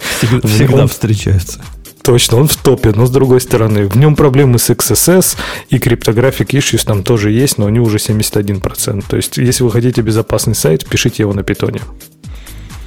Ну, это такое. Если сайт, сайт на питоне, то еще удовольствие. Это такое, конечно, лукавое. PHP-то, XSS у них происходит, ну, конечно, из-за того, что и руки кривые, несомненно. Но и в том числе из-за того, что все, что они пишут, это то, что может страдать XSS. На питоне-то, ну, разные пишут. Ну, представьте, ну, подожди, что второе? Что в питоне было 74% XSS проблем. Ну, там столько программ нет, которые от этого могут пострадать. Там 22. Но, например, в PHP второе – это криптографические проблемы. Это 71,6%. Я так понимаю, что это все, кто использует Base64 для, там, для, для информации. Да, для, пар... для хеширования секретной информации. То есть, к тому, что ну, интересно даже, как они это какой класс ошибок, то есть что это значит в принципе, то есть какие криптографические проблемы или там какие, не знаю, кросс, ну кросс-сайт, ладно, окей, понятно. Но вот error handling, например, что туда входит, это, это было бы любопытно, но они в статье об этом не говорят. Черт его знает. Я, я удивляюсь, почему у 66% error handling, а buffer management errors, то есть, то есть с памятью связанные ошибки, всего 46% C++. Что-то мне тут видится маловероятно. Может быть, они имеют в виду необработанное, то есть, например, когда сервер падает, что он типа слишком много информации дает, там какие-нибудь stack trace, я не знаю, вываливает или что-нибудь такое. Может быть. Меня, если честно, удивило, знаете, что в этом исследовании? Непонятно, как бы на каких они программах анализировали. То есть, когда research paper, они же там вроде говорят, откуда они взяли эти программы. Вот я тут, я читала, по-моему, статью, и в статье не сказано. И как бы мне кажется, что тут то, на чем они делали свой анализ, а, будет иметь огромный эффект для как бы результата. То есть, ты можешь взять, там, не знаю, для одного языка, для там C, например, Linux kernel, да, это будет одна ситуация. Один, как бы, один уровень обработки ошибок. Можешь взять там что-то другое, не знаю, какой-нибудь там имбедит какую-нибудь систему, написанную на коленке кем-то. И это будет, ну, реже обработка ошибок там будет делаться, правильно? То есть, как бы немножко странно, что они брали, если они из питона взяли какой-нибудь email, например, и там может как бы... Никаких XSS да, там нет вообще Да, не может быть, да. да. Ну, вообще, кстати, в статье еще не приведен один график, который в статье на OpenNet, который есть в оригинальном PDF-ке. Это количество количество проблем, без проблем с безопасностью, уязвимости, в общем-то, высокого и очень высокого уровня по языкам, по проектам. У C++ они нашли серьезные проблемы с безопасностью из вот этих 150 тысяч приложений в 59% случаев. Второй идет PHP, на котором 52, а победитель это JavaScript, на котором всего 8,6% приложений содержали какие-то критические проблемы с безопасностью, что доказывает, что JavaScript самый безопасный язык. Так где же они взяли эти приложения? Понимаешь, на они, JavaScript они много говорят, всякой ерунды да. же написано. То есть, как бы, Но... мне кажется, выборка у них какая-то немножко странная, и тут получается, что результаты, не, не, как бы, я, я не спорю с их результатами, но мне кажется, что их результаты для их приложений окей, а для каких-то других вопрос. Ну, они не пишут, они просто называют вот э, цифру 150 тысяч. Откуда они взяли? Ну, я могу только догадываться, что это GitHub. Но это чисто вот пальцем в небо. Ну, в общем, статистика очень любопытная. И мне даже интересно, что они предполагают с ней делать, что типа всем бросаться переписывать приложения C++ на JavaScript, чтобы они стали безопаснее. Ну и поверить, что приложения на JavaScript, они входят там в топ по безопасности, мне ну очень-очень сложно. Что у JavaScript там, не знаю, всего лишь в 31% случаев были проблемы с XSS. Может, конечно, там типа более прокачанные фреймворки, которые это автоматически делают и там как-то навязывают эту валидацию. Но что-то меня терзает смутное сомнение, что у них с измерителем что-то не да, так. Да, там просто уже не считают. Один-два много. Там уже много. Поэтому процент уже мало кого интересует. Странная, странная статья. Кстати, C++, ну, надо, ты не знаешь, на что переписывать. На раз сейчас переписывают. Я ведь сейчас про раз читаю, поэтому все, все на раз. А это твой вот этот проект выходного дня, да? Это да, да. Подожди, JavaScript самый безопасный Путун. Что ты людям говоришь? Вот видишь, чуваки research paper написали. Теперь мы все все переписываем на JavaScript. А если на раз с WebAssembly, ты прикинь, как будет? Там даже этих не будет 22% XSS или сколько у них есть. Все будет так вообще и, ноль. По нулям. И как тебе, кстати, впечатление от Раста? Вот первое такое. Первое впечатление, я, я стараюсь быть не, не замыленным. То есть, когда у меня WTF возникают в голове, я их откладываю в сторонку, потому что, ну, вот я вижу вот этот кусок. Бобука ждешь. И, и я понимаю, что, наверное, мне надо глубже посмотреть, потому что не может такое безумие быть без причины. Ну, наверняка есть для этого безумия какая-то причина. Пока безумия встречается много, но меня в это скорее радует, чем нет. То, что я вижу, он, он такой cute он такой кьют, особо так, такой уродливой красотой. Есть в нем, есть в нем какая-то фишка. Что-то вот, вот ну, как Квазимода, понимаешь? Вот невозможно взгляд оторвать. А ты как Эсмеральда там вокруг него ходишь? Я, я на него смотрю с разных сторон. При этом я пока у меня впечатление, что это язык абсолютно непрактичный. То есть с точки зрения промышленного программирования это самый непрактичный язык, который я когда-то видел. Я имею в виду промышленное, не системное программирование. Но при этом, при всем его весьма любопытно поглазеть на него. Я не уверен, что будет мне любопытно на нем что-нибудь написать настоящее, но поглазеть любопытно. Ну вот раз интересный язык, да, про него интересно читать, но писать на нем как-то, да, не очень да получается. И, и писать на нем ну, прикольно, но вот потом читать, что ты написал, это, да, наверное, будет проблема. А была же классная статья на Хабре недавно. Так ли токсичен синтаксис Rust? Ты наверняка читал про токсичный синтаксис Rust. А что, как может быть синтаксис токсичным, господи? Вот, в принципе, этим комментарии взорвались там, типа, ребят, вы, по-моему, переиспользуете слово токсичный в неверном контексте. Мне кажется, слово токсичный уже ушло в массы. Ну, в общем, если... же это, да, синоним такого, знаешь, плохого и неправильного. Так что, Умпутун, можешь писать на расте, там не токсичный синтаксис, все будет хорошо. Ты не станешь токсичным от раста. Но у нас же с растом сразу race condition появился в языке, в котором не должно быть race... Вы видели эту жуткую историю, бобоком навеянную? Начну сначала. В далекие годы, когда даже Грей еще был маленький и не был частью этого подкаста, у нас был подкаст Daily Geek Show который Википедия неверно называет прародителем радио Ти. Но он нифига не прародитель, просто там ведущие пересекались. Это было нечто совсем другое. А вот э, три дня назад мы с Бобоком собрались в нашем чатике и создали канал, который почти так же называется Daily Geek News. И в этот Daily Geek News там сказано, пишут авторы подкаста Radio T, и я, пользуясь случаем, хочу тебя, Леха, туда пригласить, и Ксюшу, если вы захотите. Дайте мне знать, я вас э, дам право. Грей не буду внятно ска- Меня не надо приглашать, но главное внятно сказать, а то последняя запись вызвала фурор. И, оказывается, сюда не только Умпутун пишет. Там Гриша тебя упомянул. Вот. Так подожди, что Умпутун и Бобук это два разных человека? Это, это Хуже, да. говорит, это вообще... даже не слава КПСС Фридриха Энгельсом, да. Не, вообще добавляй, конечно, потому что бывают иногда реальные статьи, которые хочется, знаешь, куда-то закинуть и обсудить, но вроде как даже для подкаста их неинтересно брать. Да-да-да, для меня это тоже такая отдушина. Я, у меня есть три вида статей. Одни такие местечковые, которые мне надо отложить, чтобы по каким-то своим мелким э, вещам потом вернуться. Есть для подкаста, а есть, которые в подкаст не подходят. Ну, типа слишком гиковские, с одной стороны, слишком долго Или про них рассказывать. Да? И либо нечто такое, в чем я не Копенгаген, мне кажется, человек ну, хорошее дело пишет. На потом на почитать. Может, кому-то еще будут интересны. На потом на почитать. И да, да, так вот я к Расту возвращаюсь. Бобук опубликовал... Нет, подожди, подожди, ты, ты невнятно сказал. Что невнятно? Э, товарищи, ищите, пожалуйста, в Телеграме, он так и называется, Daily, нижнее подчеркивание, Geek, нижнее подчеркивание, News. И вообще не забывайте добавлять еще и в чат. Радио Ти-чат. Э, в том же Телеграме. А тут как-то у вас там все еще не 4000. Э, да, так, так вот. Бобук опубликовал статью, типа, прочитать, узнать все про раз за полчаса.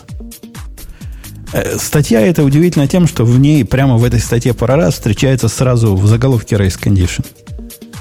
Вы, если откроете, сразу увидите в этот самый Race Condition, потому что вверху написано вот так, вот такая, вот такая там.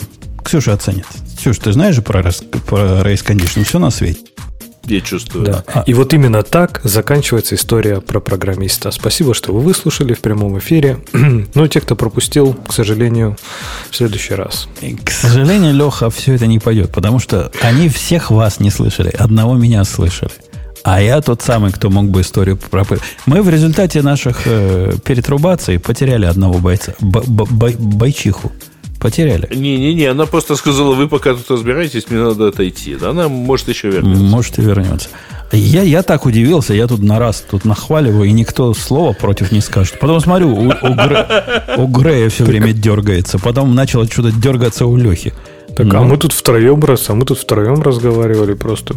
И Иван, Кстати говоря, хорошо. что интересно, да? мы, мы без тебя могли разговаривать в конференции, видимо, пока ты не пошел на ребут. То есть вообще все прекрасно работало, мы друг друга слышали. Только без вещания. Пир-ту-пир работает отлично. Э, ну, Не-не-не, кстати, Леш, ты чуть-чуть доебезжал. Ну что, наши, наши слушатели нас-то уже слышат, все в порядке, да? Вам да, говорят, что у-у-у-у-у, голоса слышат в голове. Говорят, и меня тоже не слышали. Значит, тогда и была история про программиста, когда меня не слышали. Леха прав. Да. Леха прав. Э, у меня э, такое раз предложение. А как вам такая идея поставить на вещание отдельный Mac Mini? Я наконец-то придумал, зачем мне новый Mac Mini. В котором будет, через которого будет только вещание идти. Вот вообще ничего больше. И я подозреваю, что эта балайка будет стабильная, поскольку у меня из моего опыта я порчу свой компьютер, когда я на нем программирую, он как-то портится после этого. Не программирование, а отлаживаю тяжелые вещи. Наконец-таки ты начинаешь объективно. Ты на своем домашнем, ну, что же там целая стойка с серверами, ты не можешь через него транслировать? Ну, это целое дело. Мне, мне ведь на маке надо, мне надо рипером записывать. Не надо компьютер, который да нормальный. Да тебе просто Mac Mini хочется купить, скажи уж. Да, да как-то не особо, чтобы и хотелось бы, но да. А, тут нас просят вернуться и напоминают про риск condition статье.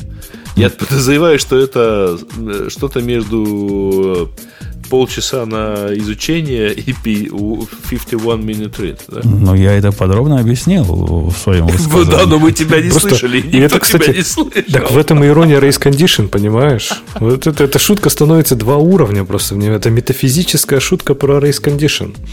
Которая падает на первом уровне, когда ты ее пытаешься рассказать. Так в этом же и проблема, понимаешь? То есть у тебя в бэкграунд тред, который упал. И все, пожалуйста, там он что-то делает, а его уже никто не слушает. Э, ладно, в общем, я, я реально подумаю о специальном Mac Mini для, для вещания и какой-нибудь KVM Switch, чтобы на экране его видеть. Или, наверное, можно по VNC будет Да ладно, VNC, конечно. По VNC, и тогда, наверное, будет совсем, совсем все хорошо. Э, так, я пытаюсь вернуться в наши темы, вспомнить, где мы были. Но тема про полчаса на изучение раста. Да-да-да, тему, тему мы прошли. Мы идем на следующую. А почему, Леха, ты упустил портап FS? Ты ведь такой, или, наверное, даже в сторону Грея тема, поскольку такое безумие, что, ну, оно прикольно. Ну, Tab FS. Я не Файл, читал ее, поэтому... А, а вы, вы посмотрите, это прикольная штука, где экстеншн для... Ты, Грей, видал эту штуку, нет? Ну, вот я сейчас на него смотрю и пытаюсь понять, что это за шизофрения. Это, это экстен... Она маунтит табы как файл-систему. Конечно, она маунтит каждый таб, загруженный тобою, в виде файловой системы, где автоматически тебе делает вот эти семь-линки, где собирает табы по title ам, по ID, по еще чего-то. И внутри каждого, собственно, суть, э, кроме директорий, в суть этих файлов в том, что внутри файла есть и название, и title, и, собственно, по-моему, даже текст самой статьи, насколько оно смогло его вынуть оттуда – то есть, ты, ну, то есть, а, он, подожди. А он не монтирует там все ресурсы, HTML, CSS, вот это было бы мега круто. Ну, вот, да, это... вот я вот пытаюсь понять, кажется, он примерно что-то похожее делает. Про это я не вижу. Тут есть какой-то Windows, я не уверен, что у него в Windows оказывается, но в основных файлах, которые показывают текст, title и URL, там текстовые типа ресурсы. Ну, файлы. Ну, чего, чего хотите? Файлы. Э, это, это ведь крутая штука. Она как в фусе файловая система выглядит с точки зрения наблюдателя. И, например, удалением файла вы можете, насколько я понимаю, закрыть табы. Добавлением файла вы можете открыть табы. Прикиньте, как круто. А, мне это чем-то напоминает, знаешь, когда ты э, сказал, что это круто, что я могу на iPhone зайти, э, там, на свой iPhone зайти по SSH, и на меня посмотрели это очень странно. Типа, кому это может вообще понадобиться? Ну, в этой Нет, балалайке... Это правда круто. Я, я вижу много всяких гитик интересных, которые можно придумать. То есть это автоматизация ну, вообще, браузера, если... для которой ты можешь использовать только command-line тулзы, без всяких там селениумов, без всяких там этих э, веб-драйверов и прочего. А... То есть ты реально можешь автоматизировать браузер, используя там, не знаю, Touch и мкдир и прочее. Это ж, это ж мега круто. Это прям очень здорово. Слушай, ну я на самом деле, мне кажется, что это круто, если вот они действительно в итоге будут э, складывать все ресурсы со, со страницы. Ну, то есть, если можно будет пойти, там, поймаунтить и пойти править CSS, например. Ну, вот это было бы су- супер, да, чтобы можно было вытащить там, картинки, CSS, HTML, или чтобы он еще скриншот делал. Вот это было бы богато вообще. А я, я во всем в этом как, как раз проблемы особо не вижу. То есть, если они сказали А, то они могут сказать Б. Если они уже даже парсят страницу, ну, как они хедеры оттуда вынимают? То есть, они HTML парсят то ресурсы загнать в какую-нибудь папочку ресурсов, это вообще фигня вопрос. Угу.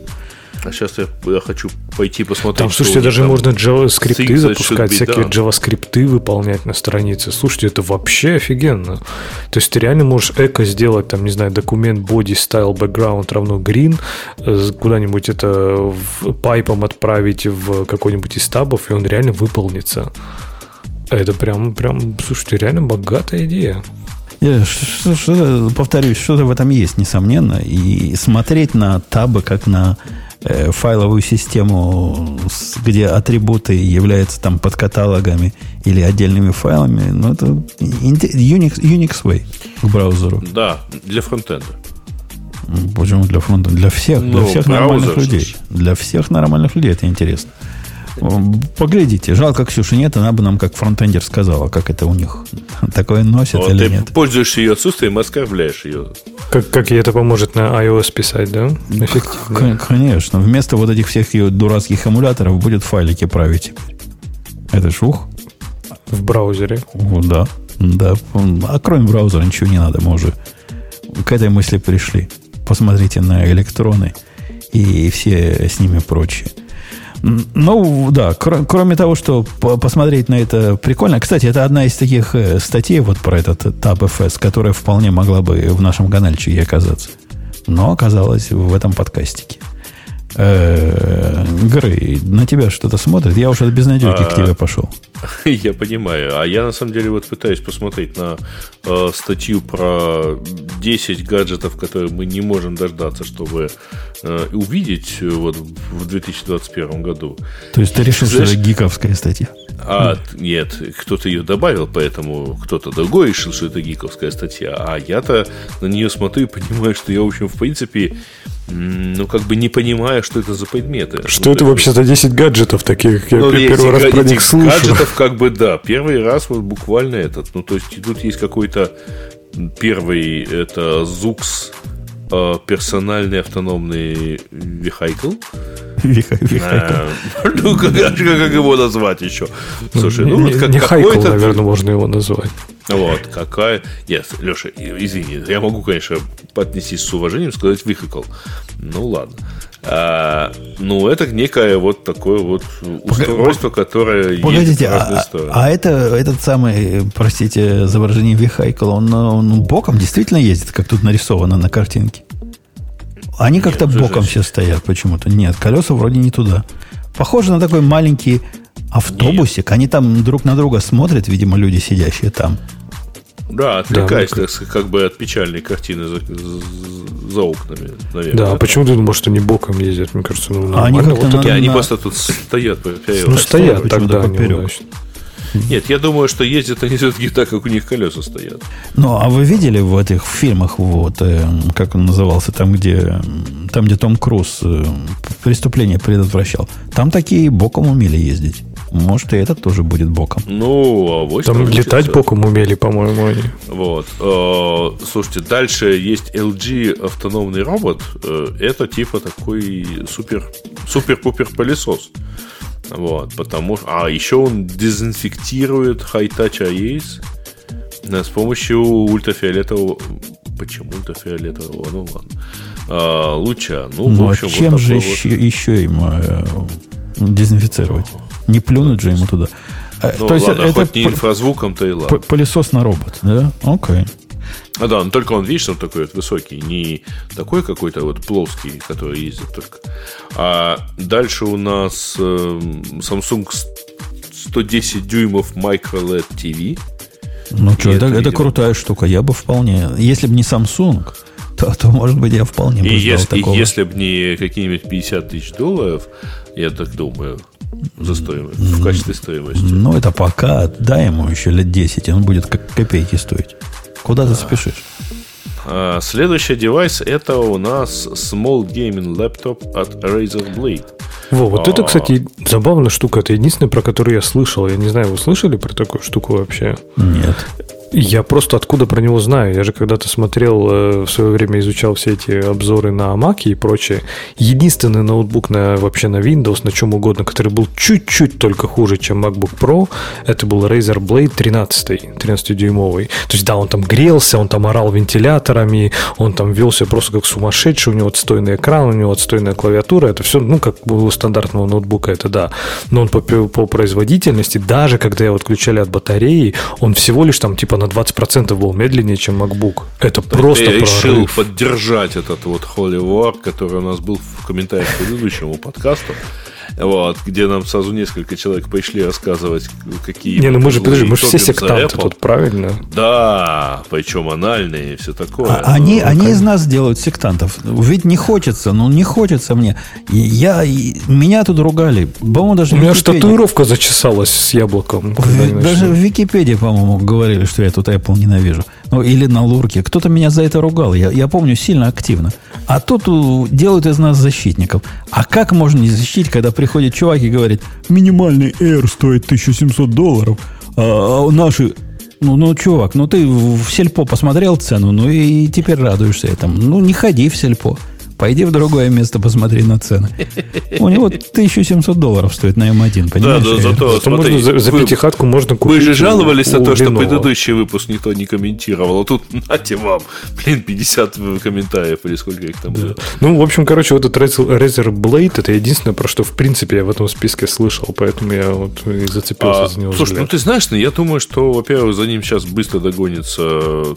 Ты же смотрел на Asusовские вот эти Republic of Gamers? Лэптопы. Ну, то есть, в принципе, вот эти геймерские лэптопы, кстати, обратите внимание, ведь народ-то, сравнивая вот со всякими там, а, рассказывая нам, что виндовые ноутбуки могут быть мощными, с крутыми видеокартами, они в основном имеют в виду как раз геймерские лэптопы. Потому что, типа, а почему мне играть? Нет, мы знаем, что это хреново играть на, в игры на ноутбуках, но если уж хочется, то давайте мы поиграем в игры на ноутбуках.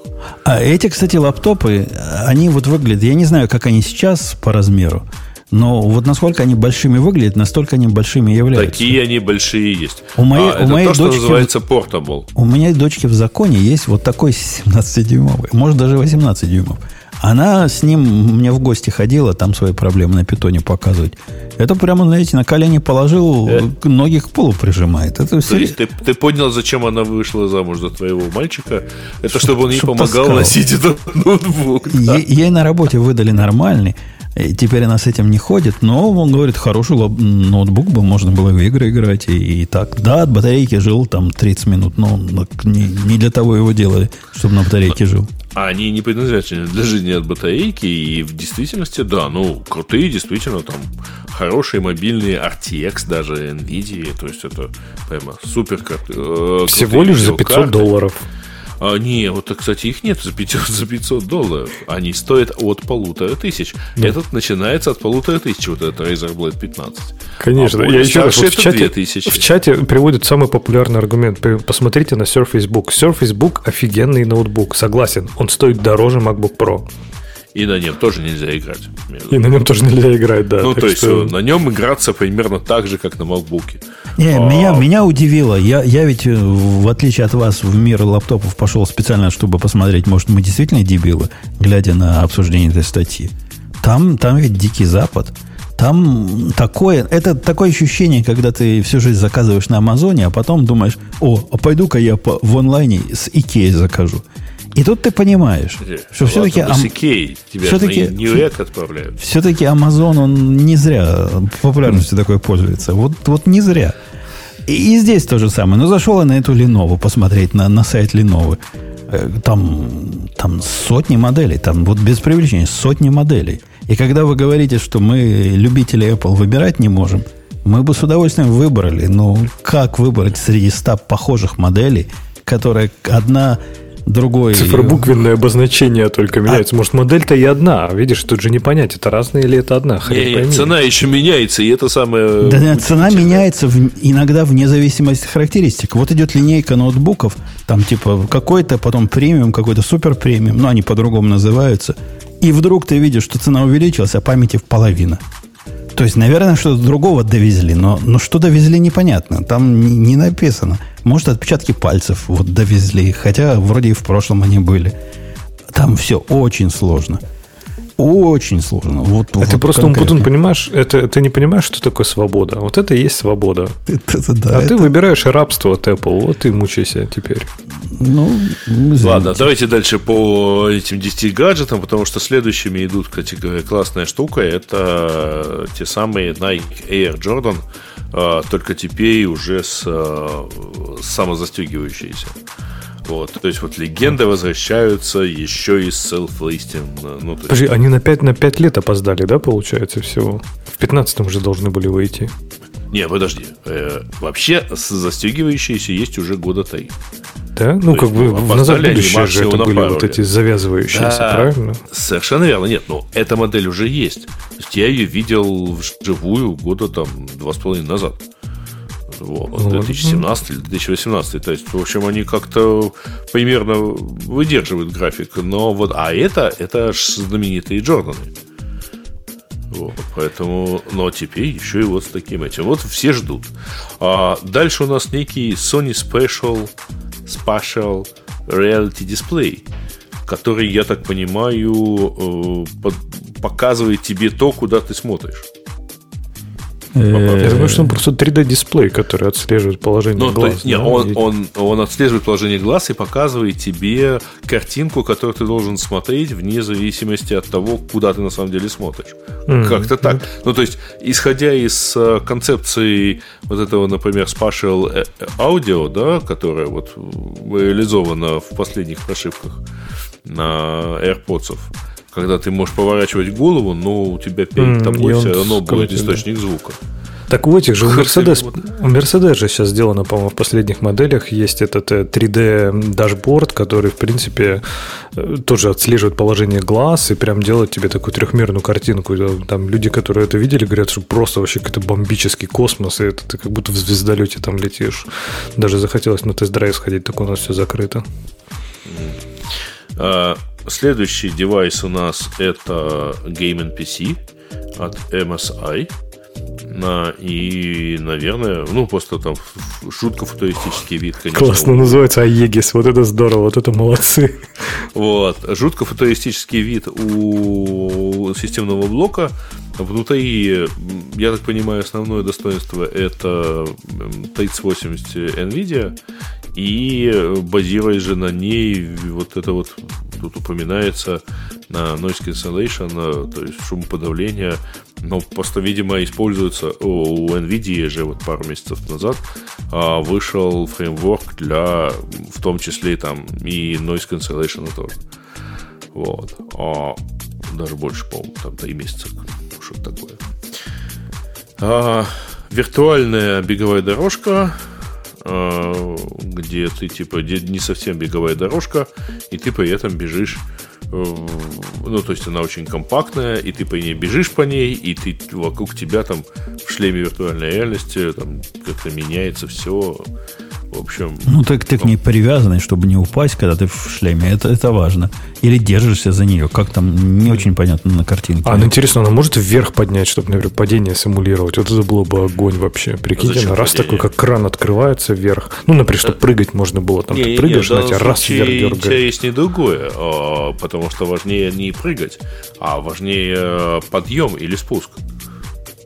Ну да, ну или это, или, например, даже там падение прикольно отыграть. Или, не знаю, Rocket Jump или распрыжку в этом в Quake отыгрывать. Это же вообще будет бомба. Слушай, ты, у тебя какое-то странное ощущение там обычной беговой дорожки. Это просто более компактная беговая дорожка. Я а понимаю, ты думаешь, это не для игр? Я так понимаю, что это для игр, что типа ты бегаешь там такой тебе, и, и типа ты как в этой виртуальной реальности бегаешь. Ты думаешь, что чисто для физических упражнений такая штука?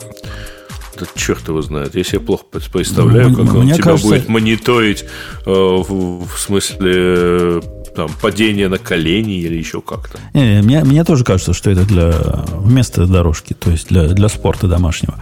Э, следующий летающий... Она, кстати, стоит 2000 долларов. Я тут зашла на этот сайт, и прям, ну так, не, не, не Слушай, ну большая тоже стоит, в общем, нехило. Я, я видел в телевизоре, на том канале, который Грей смотрит, чувак показывал устройство для передвижения за 2000 долларов. Вы видели это? Это позор. В смысле передвижения? Куда передвижение? Локального передвижения.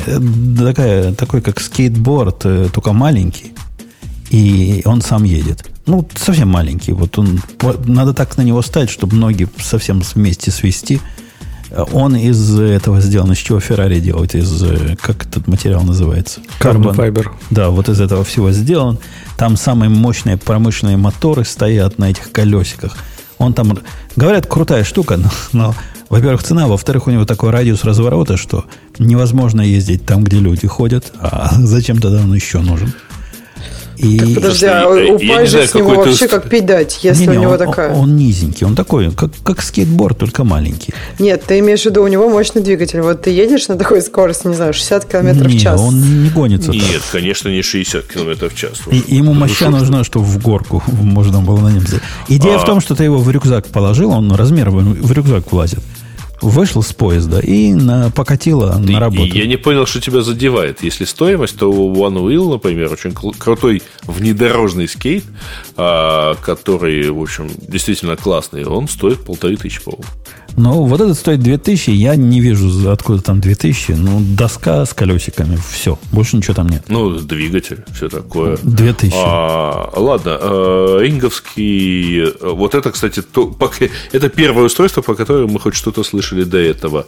А, Инг анонсировал какое-то время назад, и, видимо, на э, вот это вот Customer как это называется, SES, короче, а, его покажут, э, это security дрон, который летает по дому, так сказать, и может вам что-то показать с камерой. Погоди, мы, мы ведь такое уже видели от Амазона. А Инг это компания, принадлежащая Амазону. Так Не, от он разве не аутдор? Маленькое видели такое, которое взлетает прямо само Да это он, это он и есть. А, это а он чё и есть. чё он иначе выглядит-то? Там не так выглядел. Совсем не так выглядело. Тут на картинке нарисована какая-то фиговина, похожая на дрон. А там была мелкая такая фиговина, похожая на летающую камеру. Что-то они как-то... Слушай, Нет, ну это я не знаю насчет... идет. Нет, нет, нет. Судя по описанию, это ровно то же самое, потому что все, что касается безопасности в доме и вокруг него, это в Амазоне Ring. И это, да, мы тогда обсуждали именно инговскую такую камеру. А, а- а там есть какие-то боеголовки, чтобы чужие дроны сбивать? Потому что там как раз написано, что это камера, Слушай, которая извини, но- патрулирует. Она патрулирует внутри дома. Как ты себе представляешь? Нет, есть написано это- your entire property, написано outdoor. Ну вот я перешла по ссылке в этой статье. А, то есть написано это, это outdoor. версия для аутдора. В этом, значит, с цимис. Тогда понятно, почему она другая. Ну да, круто летать и... ну, Да, написано entire property, то есть если у тебя большая property, и ты хочешь все углы осмотреть, то она вот летает и патрулирует. Просто мне кажется, что если у тебя большая property, то надо какие-то боеголовки, чтобы чужие дроны сбивать. Боеголовки. Ну, я шучу, солевые пули, я не знаю, что там дроном Ну, вообще обычно дроны ловят, ловятся, да нет, не, не медом, сетками. Будет выбрасывать сетку на врага. Окей. Но про- проще все-таки поставить пушки на, по периметру, которые будут как раз сетками и равнивать. Лег- легкий телескоп нам Но тут предлагают. понадобится система свой-чужой. Легкий телескоп. Вы неужели никто не слышал про этот легкий телескоп? Он, видите, он здоровый какой. Если по, по фотографиям пойти до самого низа, он Ну, то есть выглядит... до третьей фотографии. Да-да, он, он такой по пояс, даже выше, наверное, да? Мгм. Ну, то есть он выглядит на самом деле настоя- нормальным телескопом, а, только э, я так понимаю, что он выглядит все-таки нормальным телескопом. Но весит, правда, 10 фунтов, то есть 5 килограмм. Ну, из пластика гонимого, наверное, сделан. И что, и линзы, думаешь, тоже? Не знаю, не знаю. Но телескоп это круто. Я не уверен, куда бы я А, смотрел на таком. Слушай, подожди, у него же не только телескоп, у него это же и камера. То есть, видимо, у тебя вот эта вот оптическая часть это одно, а внутри стоит камера, которая тебе что-то показывает. 15 инч, говорят, всего. 15 инч в чем? Высоту. Высоты, высоты. да. 15, Ксюша, переведи нам 15 инч. Это мало, да? 15 инч. Это- Метр, ну да, по пояс где-то. чуть больше метра. Они говорят, что он влезает в ваш рюкзак. Это же какой надо рюкзак иметь, чтобы он туда А, влезал? Ксюш, как Ну, какой? такой прям нормальный Туристический, так, литров на 80. Да, у него же- смотрите, у него же ноги выдвигаются. Мне кажется, если ноги-то убрать, то он будет небольшой. Там явно же вот эта подставка. А, ну может быть, он, кстати, еще тонкий, то есть он может, как получается, такой большой ноутбук. Ну, я вот не эта знаю, же вообще штука, она явно туда вкручивается, так вот, да, закрывается. крутая, конечно, штука. Я бы, я бы хотела телескоп, я не знаю, я бы на Луну даже смотрела, и еще на что-нибудь интересное. Тоже всегда что-то пролетает. Тут нашей, Ну, общем, нашей девочке, да. Ксюша, принес Дед Мороз микроскоп в подарок. Из О, таких, класс. из крутых современных микроскопов. Такие вещи там можно. Там куча этих, знаешь, э, как они называются? Линзы. Ну, вот этой головки перекручиваются, разные увеличения дают. И она все рассмотрела. Крови из себя выпустил, посмотрела, как это выглядит, как там эритроциты бегают туда. Очень прикольно. Очень прикольно все смотреть. Я помню, мы в школе смотрели на вот эти пленочки лука. Я почему-то очень хорошо это помню. Ну, то есть, наверное, потому что это было очень круто. Потому что у нас в школе были микроскопы, у, я не знаю, один на парты, там, по-моему, как-то было. И это было прям крутецки посмотреть. него. Э, Это Слушайте, такой так они уже есть в продаже, телескопы, простите, я Да, вас полторы тысячи перебиваю. долларов. Э, По-моему, э, вообще все, что в этом списке тысячи, уже есть. 4 тысячи евро стоят. А, да, 4 тысячи, это значит, я не туда посмотрела. Ну, А, ну, эти балалайки дорого стоят. Я, я как человек... Не, я думаю, что это вообще-то в основном девайсы, которые вот-вот сейчас выходят. Что-то от тебя начало трещать, Грей. А, Может быть, это знак того, что будет три подкаста Подожди, Лё, Леш, я посмотрела сейчас еще раз. 1499 Да? долларов. А, Да. может, я не то смотрю, я, я не нашел знаю, вот может, такую штуку. я просто еще раз даже посмотрела. Я в большой сейчас чатик даже ссылку кину. Сталина ST80. Вот Э. прям выглядит вот точно так. Грей, тебе надо вынуть, воткнуть USB или что-то там еще так у тебя там потрескивает сильно, причем. Даже когда молчишь, трещит. Э, пошел Грей вытаскивать, судя по всему. Ну да, вот, вот такие темы. Там, там еще какая-то последняя штука была. Или, а, от Бугати что-то. Это тебе, Леха, ты у нас на Феррари единственный, а Бугати это близко. Ну, они же конкуренты, поэтому их не любим. А, а что, что я даже, я пытаюсь понять, что они сделали. Incredible Perf... А, спикеры, господи, спикеры. это колонки, да. Это напольные колонки от Bugatti. Tidal Audio. Ну, в общем, наверное, круто. Не, ну все сразу пошли искать главное, сколько стоит оно. А, кстати, а почему пока нельзя, не важно, нельзя. Там, там фишка Нет. же в том, что ты вместе с Тайдалом это делаешь. А, это, а почему типа... Бугатти, интересно? То есть Бугатти а... какое отношение к аудиосистемам вообще имеет? Ну, вообще это очень круто, типа. А плюс это же э, сервис, который предоставляет, ну, который хвалится тем, что у него high fidelity э, звук. Погоди, Леха. Сжатие и так а, далее. А тебя ноутбуки Ferrari никак не смущают? Ноутбуки Ferrari есть? Еще. Конечно, есть такие. А, от Toshiba. Да, да. И, и что-то даже такое из, из сетевого оборудования с каким-то таким автомобильным брендом я когда-то видел, тоже удивлялся. Ну, бывает, бывает дикая, дикая смесь. Видимо, они слово это покупают за деньги не очень большие. Но прицепил он Бугати бу, буковку за, за какие-то смешные там 10 миллионов ну, долларов и продавать. Я еще, возможно, допускаю, что они поставщики. То есть у меня же Ferrari, не Bugatti, поэтому я же не знаю. Но, возможно, например, этот Tidal поставляет аудиосистему для Bugatti. Владельцы Bugatti в чате обязательно отпишитесь, как, какая там аудиосистема стоит в топе. Может быть, там Tidal как раз. Не, Tidal это сервис. Не путайте. Окей, окей. Ну что, у нас в темах что-то хорошее есть или пойдем на наших слушателей? Пойдемте к слушателям. По... Они нас ждут. Пойдемте к нашей теме слушателей. Выбрал я их. Что, что, что, где, кто делал экспертизу? Где? А, ну, слушайте, первая тема это про прошлый. Э, она у нас стояла в прошлом раз. Э, про миллион страниц и принципы торможения. Вот. Ну, такое, на самом деле, ребят действительно честно отдали миллион страниц проанализировали, что где тормозит, обнаружили, что больше половины страниц теперь в интернете отдается а, по HTTP 2. А, ну и дальше, в общем, такие общие пожелания, а что сделать, чтобы было быстрее. И все. Ну, тут они посмотрели, от, откуда, откуда тормоза. Там Google Analytics стоит 4% у людей загружается, потом какой-то фейсбуковская балалайка, потом еще какой-то э, сервис слежения за тобой фигня всякая загружает, всякое лишнее. Ну, слушай, на самом деле, как фигня, вообще довольно полезные вещи.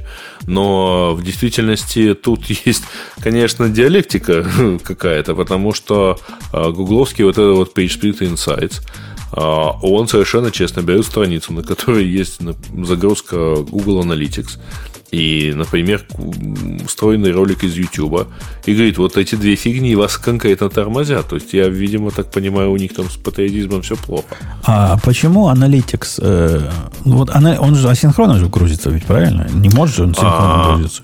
Не-не, он, конечно, грузится асинхронно, конечно. А, то есть, какая нам разница, что он грузится асинхронно? И, ну, то, что он 34%, почему нас это должно волновать?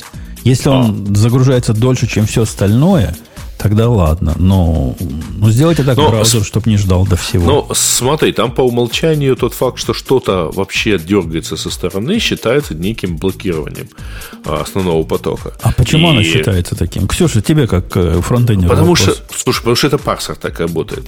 Ну, я имею в виду парсер не в браузере, а парсер в анализаторе этого всего. Какой парсер? На, на, мы, мы люди, мы человеки. Вот мы заходим на сайт, нам сайт показался, значит, отрендерился. А то, что там в бэкграунде еще 300 миллисекунд Google Analytics грузится, почему нас это волновать должно? Ну, там на самом деле тот факт, что он грузится в бэкграунде, тот факт, что он вообще изначально, потому что, ну, слушай, в любом случае, чтобы он начал грузиться асинхронно, его надо дернуть, да, то есть какой-то loader должен сработать. И этот loader внешний, это как бы минус в баллах. Хотя, так сказать, понятно, что он не замедляет практически ничего. А далее вступает, так сказать, в силу тот факт, что эта фигня срабатывает, ну, например, у нее time to live, ну, не, время кэширования этого скрипта предельно низкое. Ну, правильно, потому что он не должен кэшироваться, он должен каждый раз дергаться. А, а почему? это должен... тоже какой-то... Почему а? он не должен кэшироваться? А как ты собираешься его кэшировать на 10 минут, например, и 10 минут не считать последовательные хиты в аналитику от э, клиента? Эм, то ли я что не понимаю, то ли лыжи не едут. Ну, что они код каждые 10 минут меняют? Мы же JavaScript кешируем. Что, нельзя JavaScript закешировать у нас? И выполнить его локально? Зачем за ним каждый раз ходить? Подожди, подожди, а, секунду. Ты зашел на страницу, а сработал один раз JavaScript. Зашел на следующую страницу, что тебе должен ответить э, код на этой следующей странице этого JavaScript? 34? Ну, ну, и что ответить? JavaScript это код, который... Почему, почему бы его не взять как картинку из кэша? В чем, собственно, разница? Нет, Я думаю, ты имеешь в виду, чтобы не кэшировать запросы сами. Ну которые... Ну да. Ну, Смотрите, да, еще раз. Ты зашел на, на главную страницу нашего сайта. А, JavaScript дернулся, зафиксировав хит на стороне Google Аналитики. Ты кликнул в страницу эпизода, там стоит аналогичный JavaScript, та же самая Google Аналитика.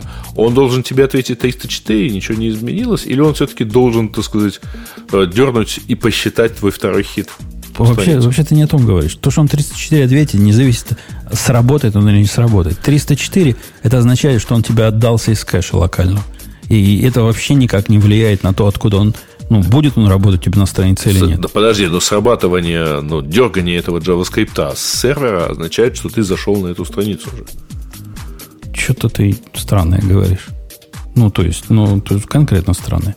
Давай замнем для ясности. Пойдем дальше. Что, что, что, что нам еще? Из-за а, чего еще тормозит? Чего же он Из-за всего он тормозит, блин. Из-за того, что народ, например, не пользуется HTTP 2. Вот. А, ну, там, я, естественно, он тормозит из-за рекламы. Потому что все вот эти вот скрипты, которые дальше приведены, а, то есть Google Tag Services, Google Syndication, а, Gstatic это и CAPTCHA, а, это все, так сказать, торможение. А, дальше и аналитика. Вот. Вот это, собственно, практически все скрипты, которые здесь э, поведены в качестве популярных урлов ссылок. То есть, короткая summary, э, тормозит современный веб в основном Google. А, не только, потому что на втором месте стоит Facebook.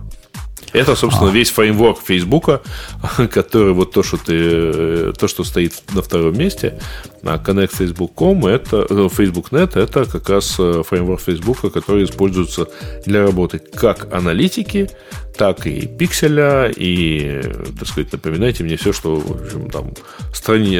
кнопок лайк и так далее. А у нас, а... Кстати, у нас, кстати, наш сайт Радио тоже прямо не самый быстрый. То есть он шустренько так работает. Но когда я его загонял в разные анализаторы, там оно мне давало разные рекомендации. Пусть э, специалисты, которые по, по ускорению, нам э, улучшение вкатят. Жень, Слушай, это на самом деле ровно та же история. Потому что в анализаторах стоит четкое правило. Если ты что-то грузишь снаружи, то все плохо. Значит, убери этот вызов снаружи. Ну, то есть, если ты что-то грузишь там, например, Google аналитику. Ну, ну, не знаю, лучше, наверное, грузить Google аналитику. Ну да, ну как, как вы, не, если вы можете там все, все улучшить, расширить и углубить и не калечащими методами, welcome. А, ты лучше под... там у нас jQuery где-то грузится? Нет. Зачем нам jQuery? Чтобы что ну, делать? Откуда, откуда я знаю, слушай, в половине сайтов есть jQuery. Это, кстати, более популярный, так сказать, запрос, более популярная штука, чем даже Google Analytics на эти места. вот. Ладно. Я, я, кстати, смотрю, что она какие делает вызовы. Ну, вроде ничего такого страшного она не делает. И время, время, времени много занимает. Самый длинный вызов на XHR, который, ну, вот этот из э, Get, видимо, какие-то там делают – все они связаны с, то с комментариями, то с виджетами, то еще с чем-то. Единственное стрёмное это syndicationtwitter.com. Потому что у нас что? У нас есть где-то лента Твиттера, видимо, выводится, да? Или кноп, э, кнопочка Твиттера поделиться, нас наверное, есть где-то. Или авторизация через Твиттер. Не, авторизация это не, не может. Поверь мне, не может. Это не ну, может. вот, кстати, если посмотреть дальше, то есть 10 самых используемых библиотек, и как раз на первом месте, то есть на 50% страниц они нашли jQuery.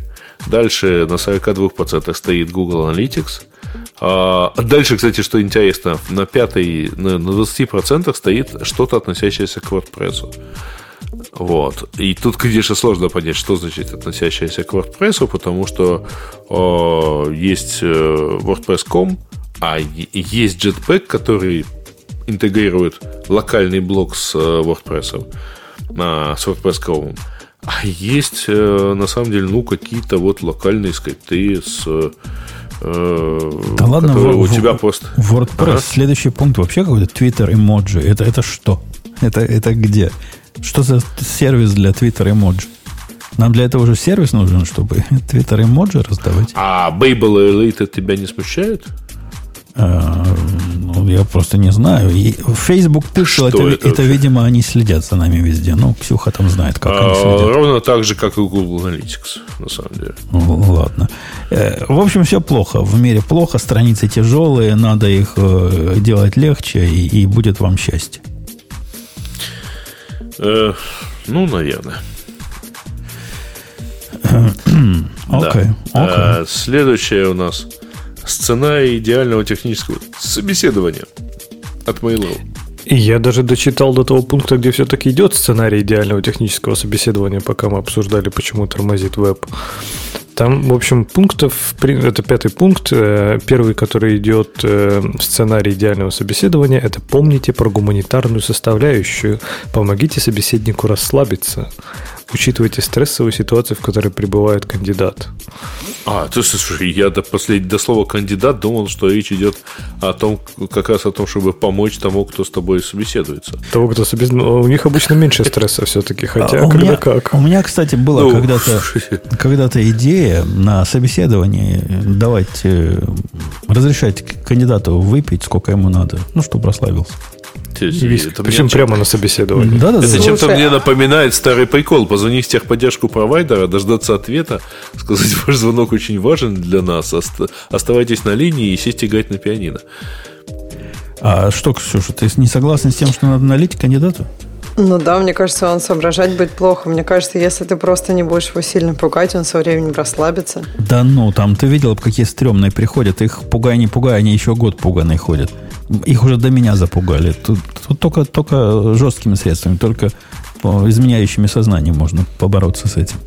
Только 21-летним виски. И, ну, не знаю, предлагает 5, 5 этих чашек кофе. Мне кажется, после 5 чашек кофе все, всем уже так тогда, А тогда от любого, наоборот, аж карандаш хрустнет, и там человек вздрогнет просто и посидеет. Хороший тест еще, может быть, ему выставить несколько бутылок, велеть что-нибудь одно налить и посмотреть, что он выберет. Тоже а он, скажет, а он скажет, я не пью. Ну, это сразу вон из профессии. Типа, ну, хорошо, спасибо, что зашли. А если я на собеседованиях не пью, то тоже вон из профессии? Конечно, спасибо, что зашли, да. Подожди, а, э, Ксюша, ты на каких собеседованиях не пьешь, когда ты их проводишь? Нет, я вообще ни на каких не а, пью. А, Ксюша, это что... потому что нельзя или потому что ты не а, хочешь? Ксюша, когда ты перестала пить на собеседованиях? Я вообще не пью на собеседовании в том числе. А, а ты отмазываешься. Так вот, второй пункт – это после того, как вы уже помогли кандидату расслабиться, нужно составить план технического собеседования. Ну, это, мне кажется, достаточно все-таки стандартная вещь. Но единственное, что они там очень классную вещь советуют, это как-то формализовать э, оценку знаний по этому опроснику, чтобы как можно, не знаю, сравнить разных кандидатов. Мне кажется, это практически нереально, но, наверное, можно попробовать. Если получится, ну, это вполне себе реально, Леш. Ну, то есть, я не знаю, как в других, но в больших компаниях там есть достаточно, как бы, ну, какие-то некие четкие гайдлайны примерно, ну, ну какие области э, мы пытаемся как бы нащупать, чтобы можно было как-то сравнить. Ну, какие-то оси координат, знаешь? Ну, да, но смотри, ничего конкретного, но... Есть вопросы, на которые так можно сделать, да, они достаточно такие формализованные. А есть вопросы, на которые, ну, не знаю, ты спросите, в чем преимущество ООП перед функциональным программированием? Ну, вот как ты это измеришь? Ответ, не знаю, лучше, хуже. Я вчера видел, жене даже показывал. И они не сразу с девочкой поняли, в чем прикол.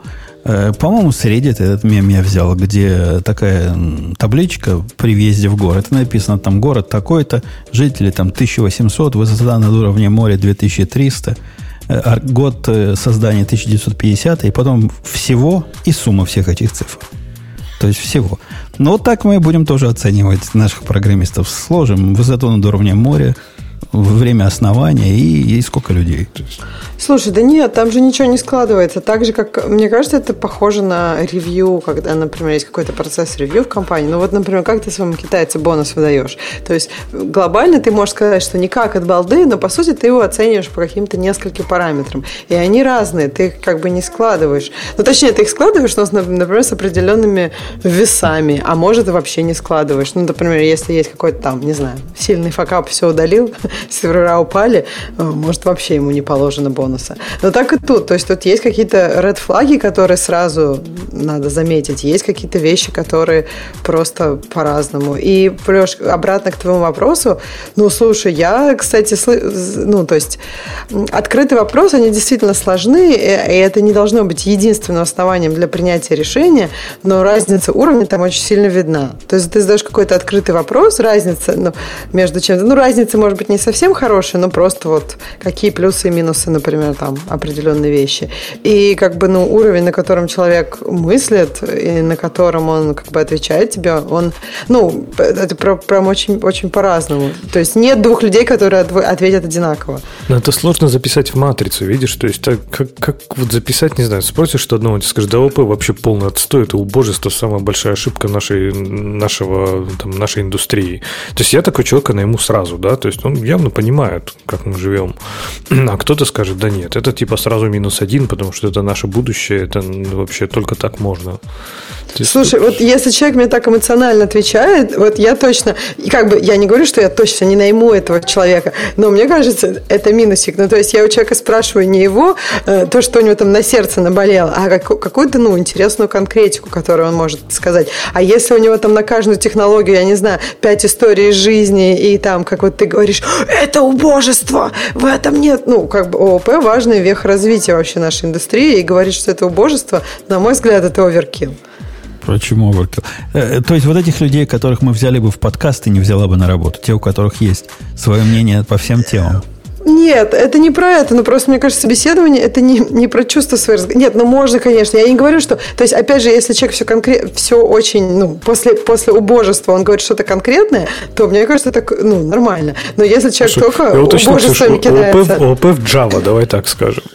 О, ну, я после слова Java, если сказать убожество, я не против.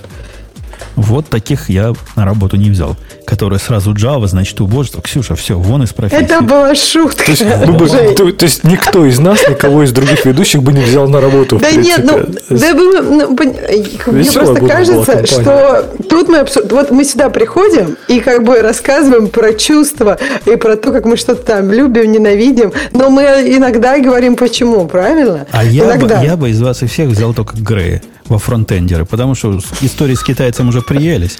На клипсе. В общем, хорошая бонус-компания получилась. Да нет, кому? Я бы взяла всех э, вас на работу, и вы бы меня, я думаю, взяли. Вообще какой-нибудь проект у нас бы классно получился. Спасибо. Давайте друг друга возьмем на работу, но, не, но в следующий раз, когда у нас будет реклама. У нас будет тогда много маленьких работ. Так, а следующее, э. они говорят очень классный совет, это сделайте техническое интервью диалогом двух специалистов.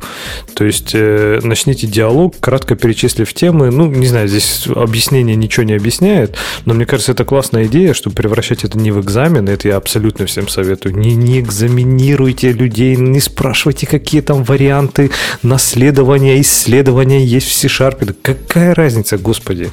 То есть, э, говорите... Это...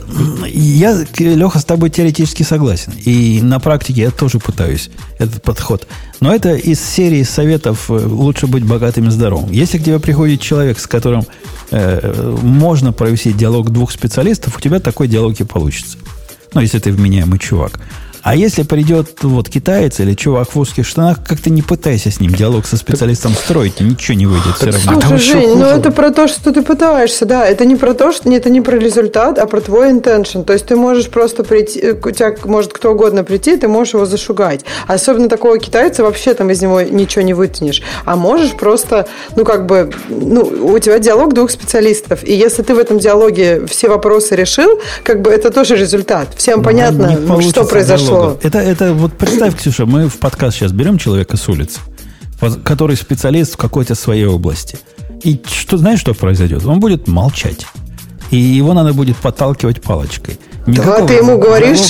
Диалога, ну, не ну, получится. Получится ведомый мною э, такой, ну, типа диалога, но это вовсе не диалог двух специалистов.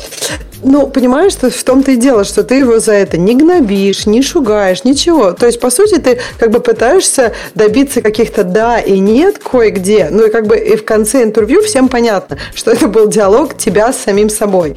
И как бы, ну, но никаких претензий, потому что как бы вот человек что смог, что добавил. То есть, как бы тут и должно быть, ну, поговорили. Но у тебя же может быть диалог с кем-то другим, но я не знаю, ну, человек, например, не так глубоко разбирается в проблеме, а ты ему там кое-где что-то объяснил. Ну, это нормально, тоже хороший результат. Нормально, только для интервью мне, собственно, рассказать ему, как мы проблему решили, не, не особо э, релевантно. Мне бы интересно, как он бы такую проблему решил.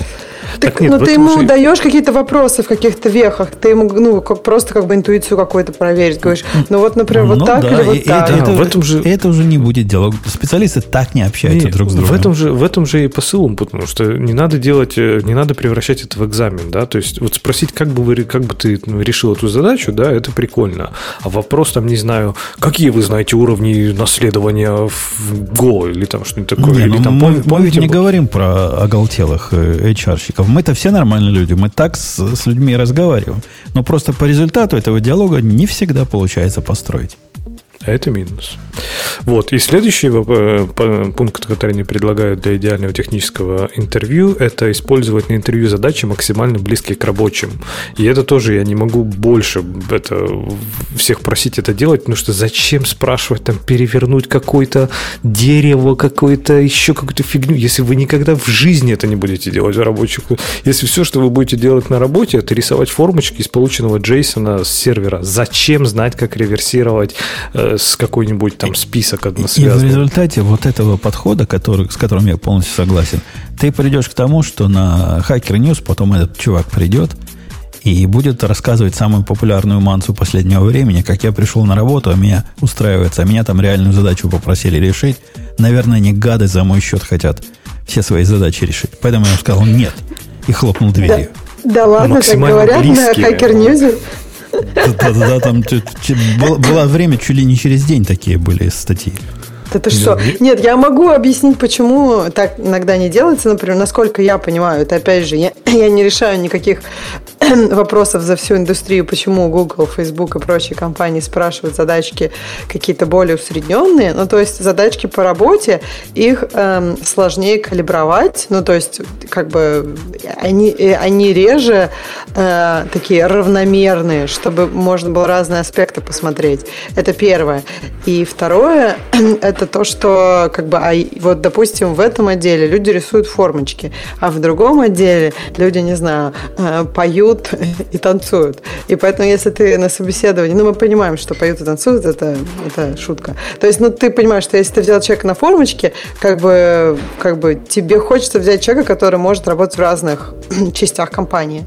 И как бы ты экономишь на потом, чтобы его как бы как-то еще раз собеседовать. Ну, это так и есть, Ксюша. Но согласись, такие компании такого масштаба где у тебя, ну, действительно, ну, не знаю, возьмем Facebook, да, да там наверняка есть компании, команды, которые Давай делают, ну, просто абс- Google. Они делают абсолютно разные вещи. Я согласен. Но ну, во многих компаниях достаточно легко выделить какие-то... Э, не обязательно же использовать, ты говоришь, калибровать, да, не обязательно же использовать разные задачи. Можно одну, просто пусть она будет похожа на настоящую.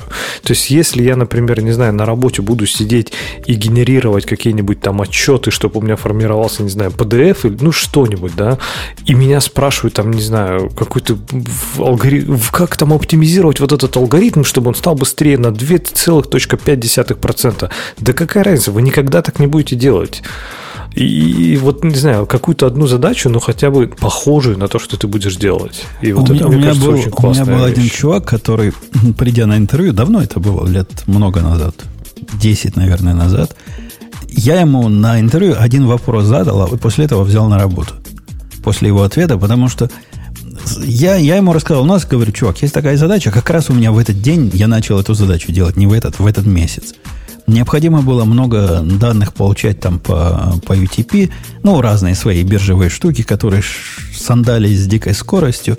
Все это надо было очень быстро писать и потом очень быстро читать. И проблема была, как к этому всему потоку данных, который, по сути, является time series, такая последовательность, прикрутить индекс. Индекс. Нужен индекс. А это был 2000 какой там шестой год какой-нибудь. И памяти было мало в серверах, а данных уже тогда были сотни миллионов записей. И вот говорю, как, как будем индекс делать? И после того, как он придумал индекс сделать так, как придумал его за день до этого я, я его сразу взял на работу. Одного ответа хватило.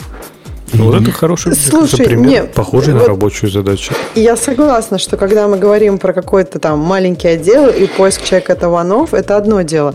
Но когда, мне кажется, он потом вообще, вот эта вот идея спрашивать то, что, типа, я на работе там вчера сделал, понимаешь, ну, допустим, ты бы искал человека не вот, не сразу бы нашел, а искал там человека, не знаю, несколько недель. И ты каждый раз у него спрашиваешь свою текущую задачку на работе. На этой неделе у тебя простая, на следующей сложная. Это как бы тебе сложно, то есть ты как бы людям даешь абсолютно задачи разного уровня, и как бы берешь того, кто решил легкую, ну, а ну мне кажется, упрощаешь. Я могу ему две легких дать вместо одной сложной. Ну, тоже ведь не пальцем деланный. Ну, во-первых, Ксюша, в защиту этого подхода, э, мне, во-первых, можно давать одну и ту же задачу, то есть тебе никто не мешает спрашивать ну, один и тот же вопрос, вот как сделать индексы, например, на такой-то задаче. Это раз. А во-вторых, даже конкретный ответ-то ни, ничего не решает, правильно? То есть как человек будет отвечать, какие варианты он предложит, как, как вообще это все будет работать, вот этот диалог, вот это важнее. То есть если он пойдет по тому же э, размышлению, как и ты, он будет накидывать такие же варианты, ну, это уже хороший знак, правильно? Ну, а если вообще вообще я не знаю обязательно, как и ты, это тоже как-то странно. Может быть, не как и ты, но просто если человек аргументирует и хорошо ну, а, окей, свою точку тем... зрения, она может быть даже лучше твоей. Конечно, ну в этом-то и фишка, что ты просто слышишь, как человек отвечает и рассуждает, решая реальную задачу. А решит он ее или нет, это вообще не важно. Ну, лучше, чем, чем мы. Ну как, где мы таких возьмем еще? Ксюш, ну чего? Я знаю, знаю, а, что я и все. хотела пошутить, что лучше, чем Леша, но не лучше, чем Путун. Да нет, но мне кажется, просто нужно быть открытым к другим мнениям. Это может быть, например, параллельное мнение, такое же, как твое, но просто учитывая какие-то другие аспекты. И ты потом, например, можешь, вы вместе потом можете подкорректировать начальные условия, и чтобы как бы, ну, человек увидел трейд и можно так, можно так. Просто мне кажется странно искать человека, который типа так же, как ты придумал. Ну, это, это, не, это не критерий, а это просто мгновенный выигрыш, понимаешь? Это Jack. Вот попался человек, с которым мне работать, который сразу подумал в ту сторону, в которой сразу я подумал. Ну, мне с ним будет хорошо. И я с ним потом работал 8 лет, и было хорошо.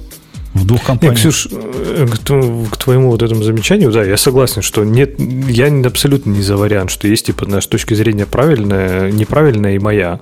Нет, абсолютно, если человек предло, сможет предложить другой вариант и аргументировать его, про него рассуждать, да ради бога. Но я говорю, здесь даже конкретное решение этой проблемы, она не имеет цели. То, то есть нет такой цели, чтобы он прям решил эту проблему. То есть как человек будет подходить к проблеме, это гораздо важнее к задаче. И вот эта задача, если она приближена к рабочей, то вот это важно важно, потому что если ты его спросишь, опять же, а как сбалансировать красно-черное дерево а? без интернета? Такой, да черт его знает, я, я понятия не имею.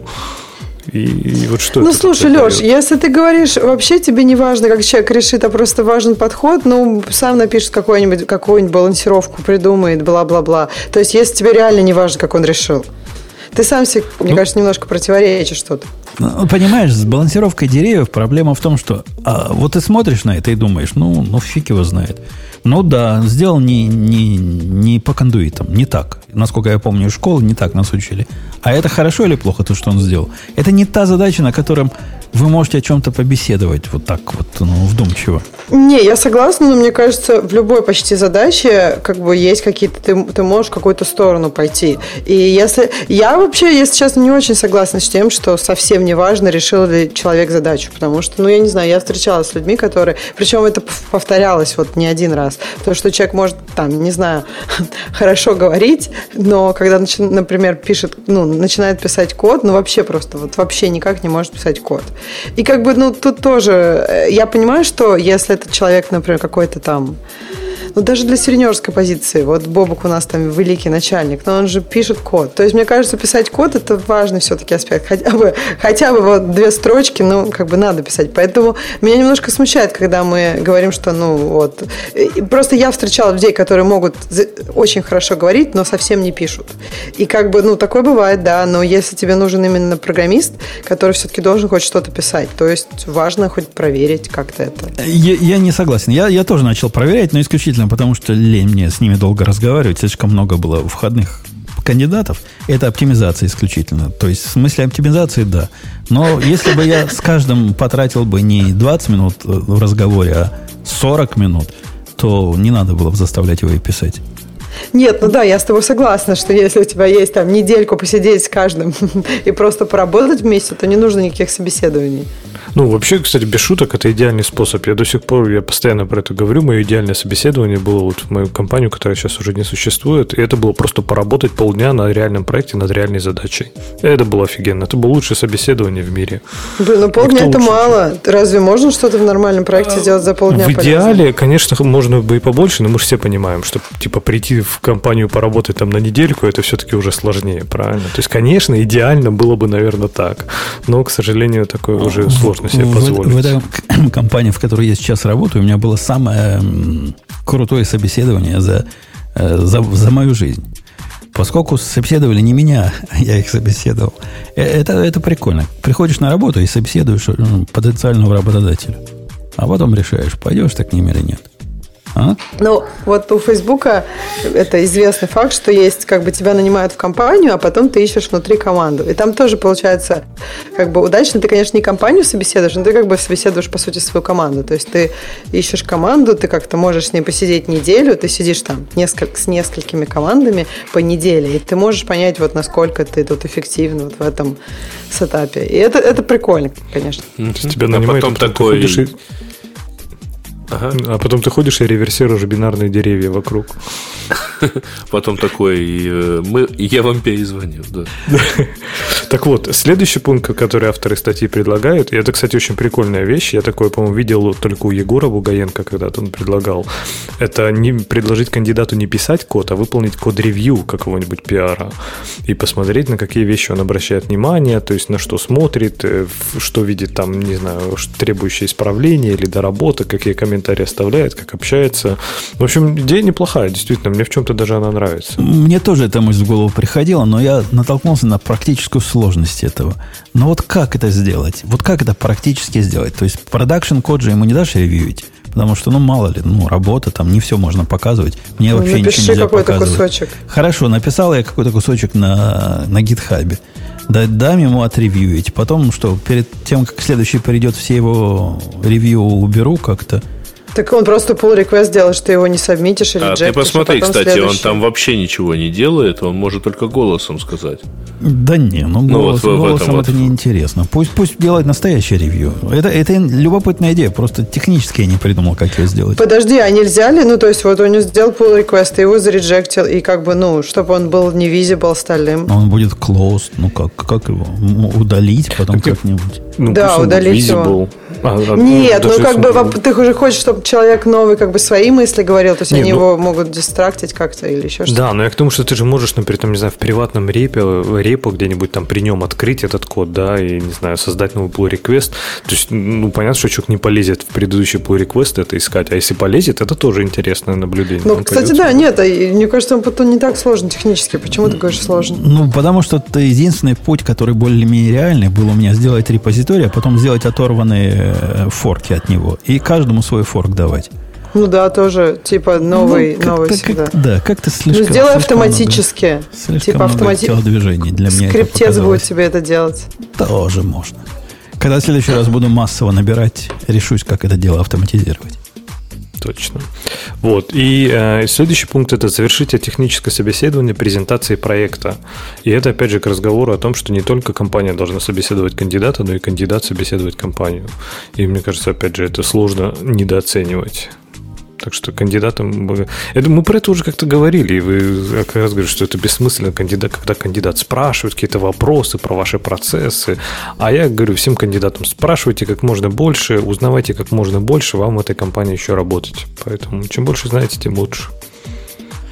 Ну, это компания, это хорошая возможность. По-моему, компания обычно просто себя пиарит в этом месте, и поэтому ну, я не понимаю, да, почему компания э, можно и презентацию, и вопросы ответить, все что угодно.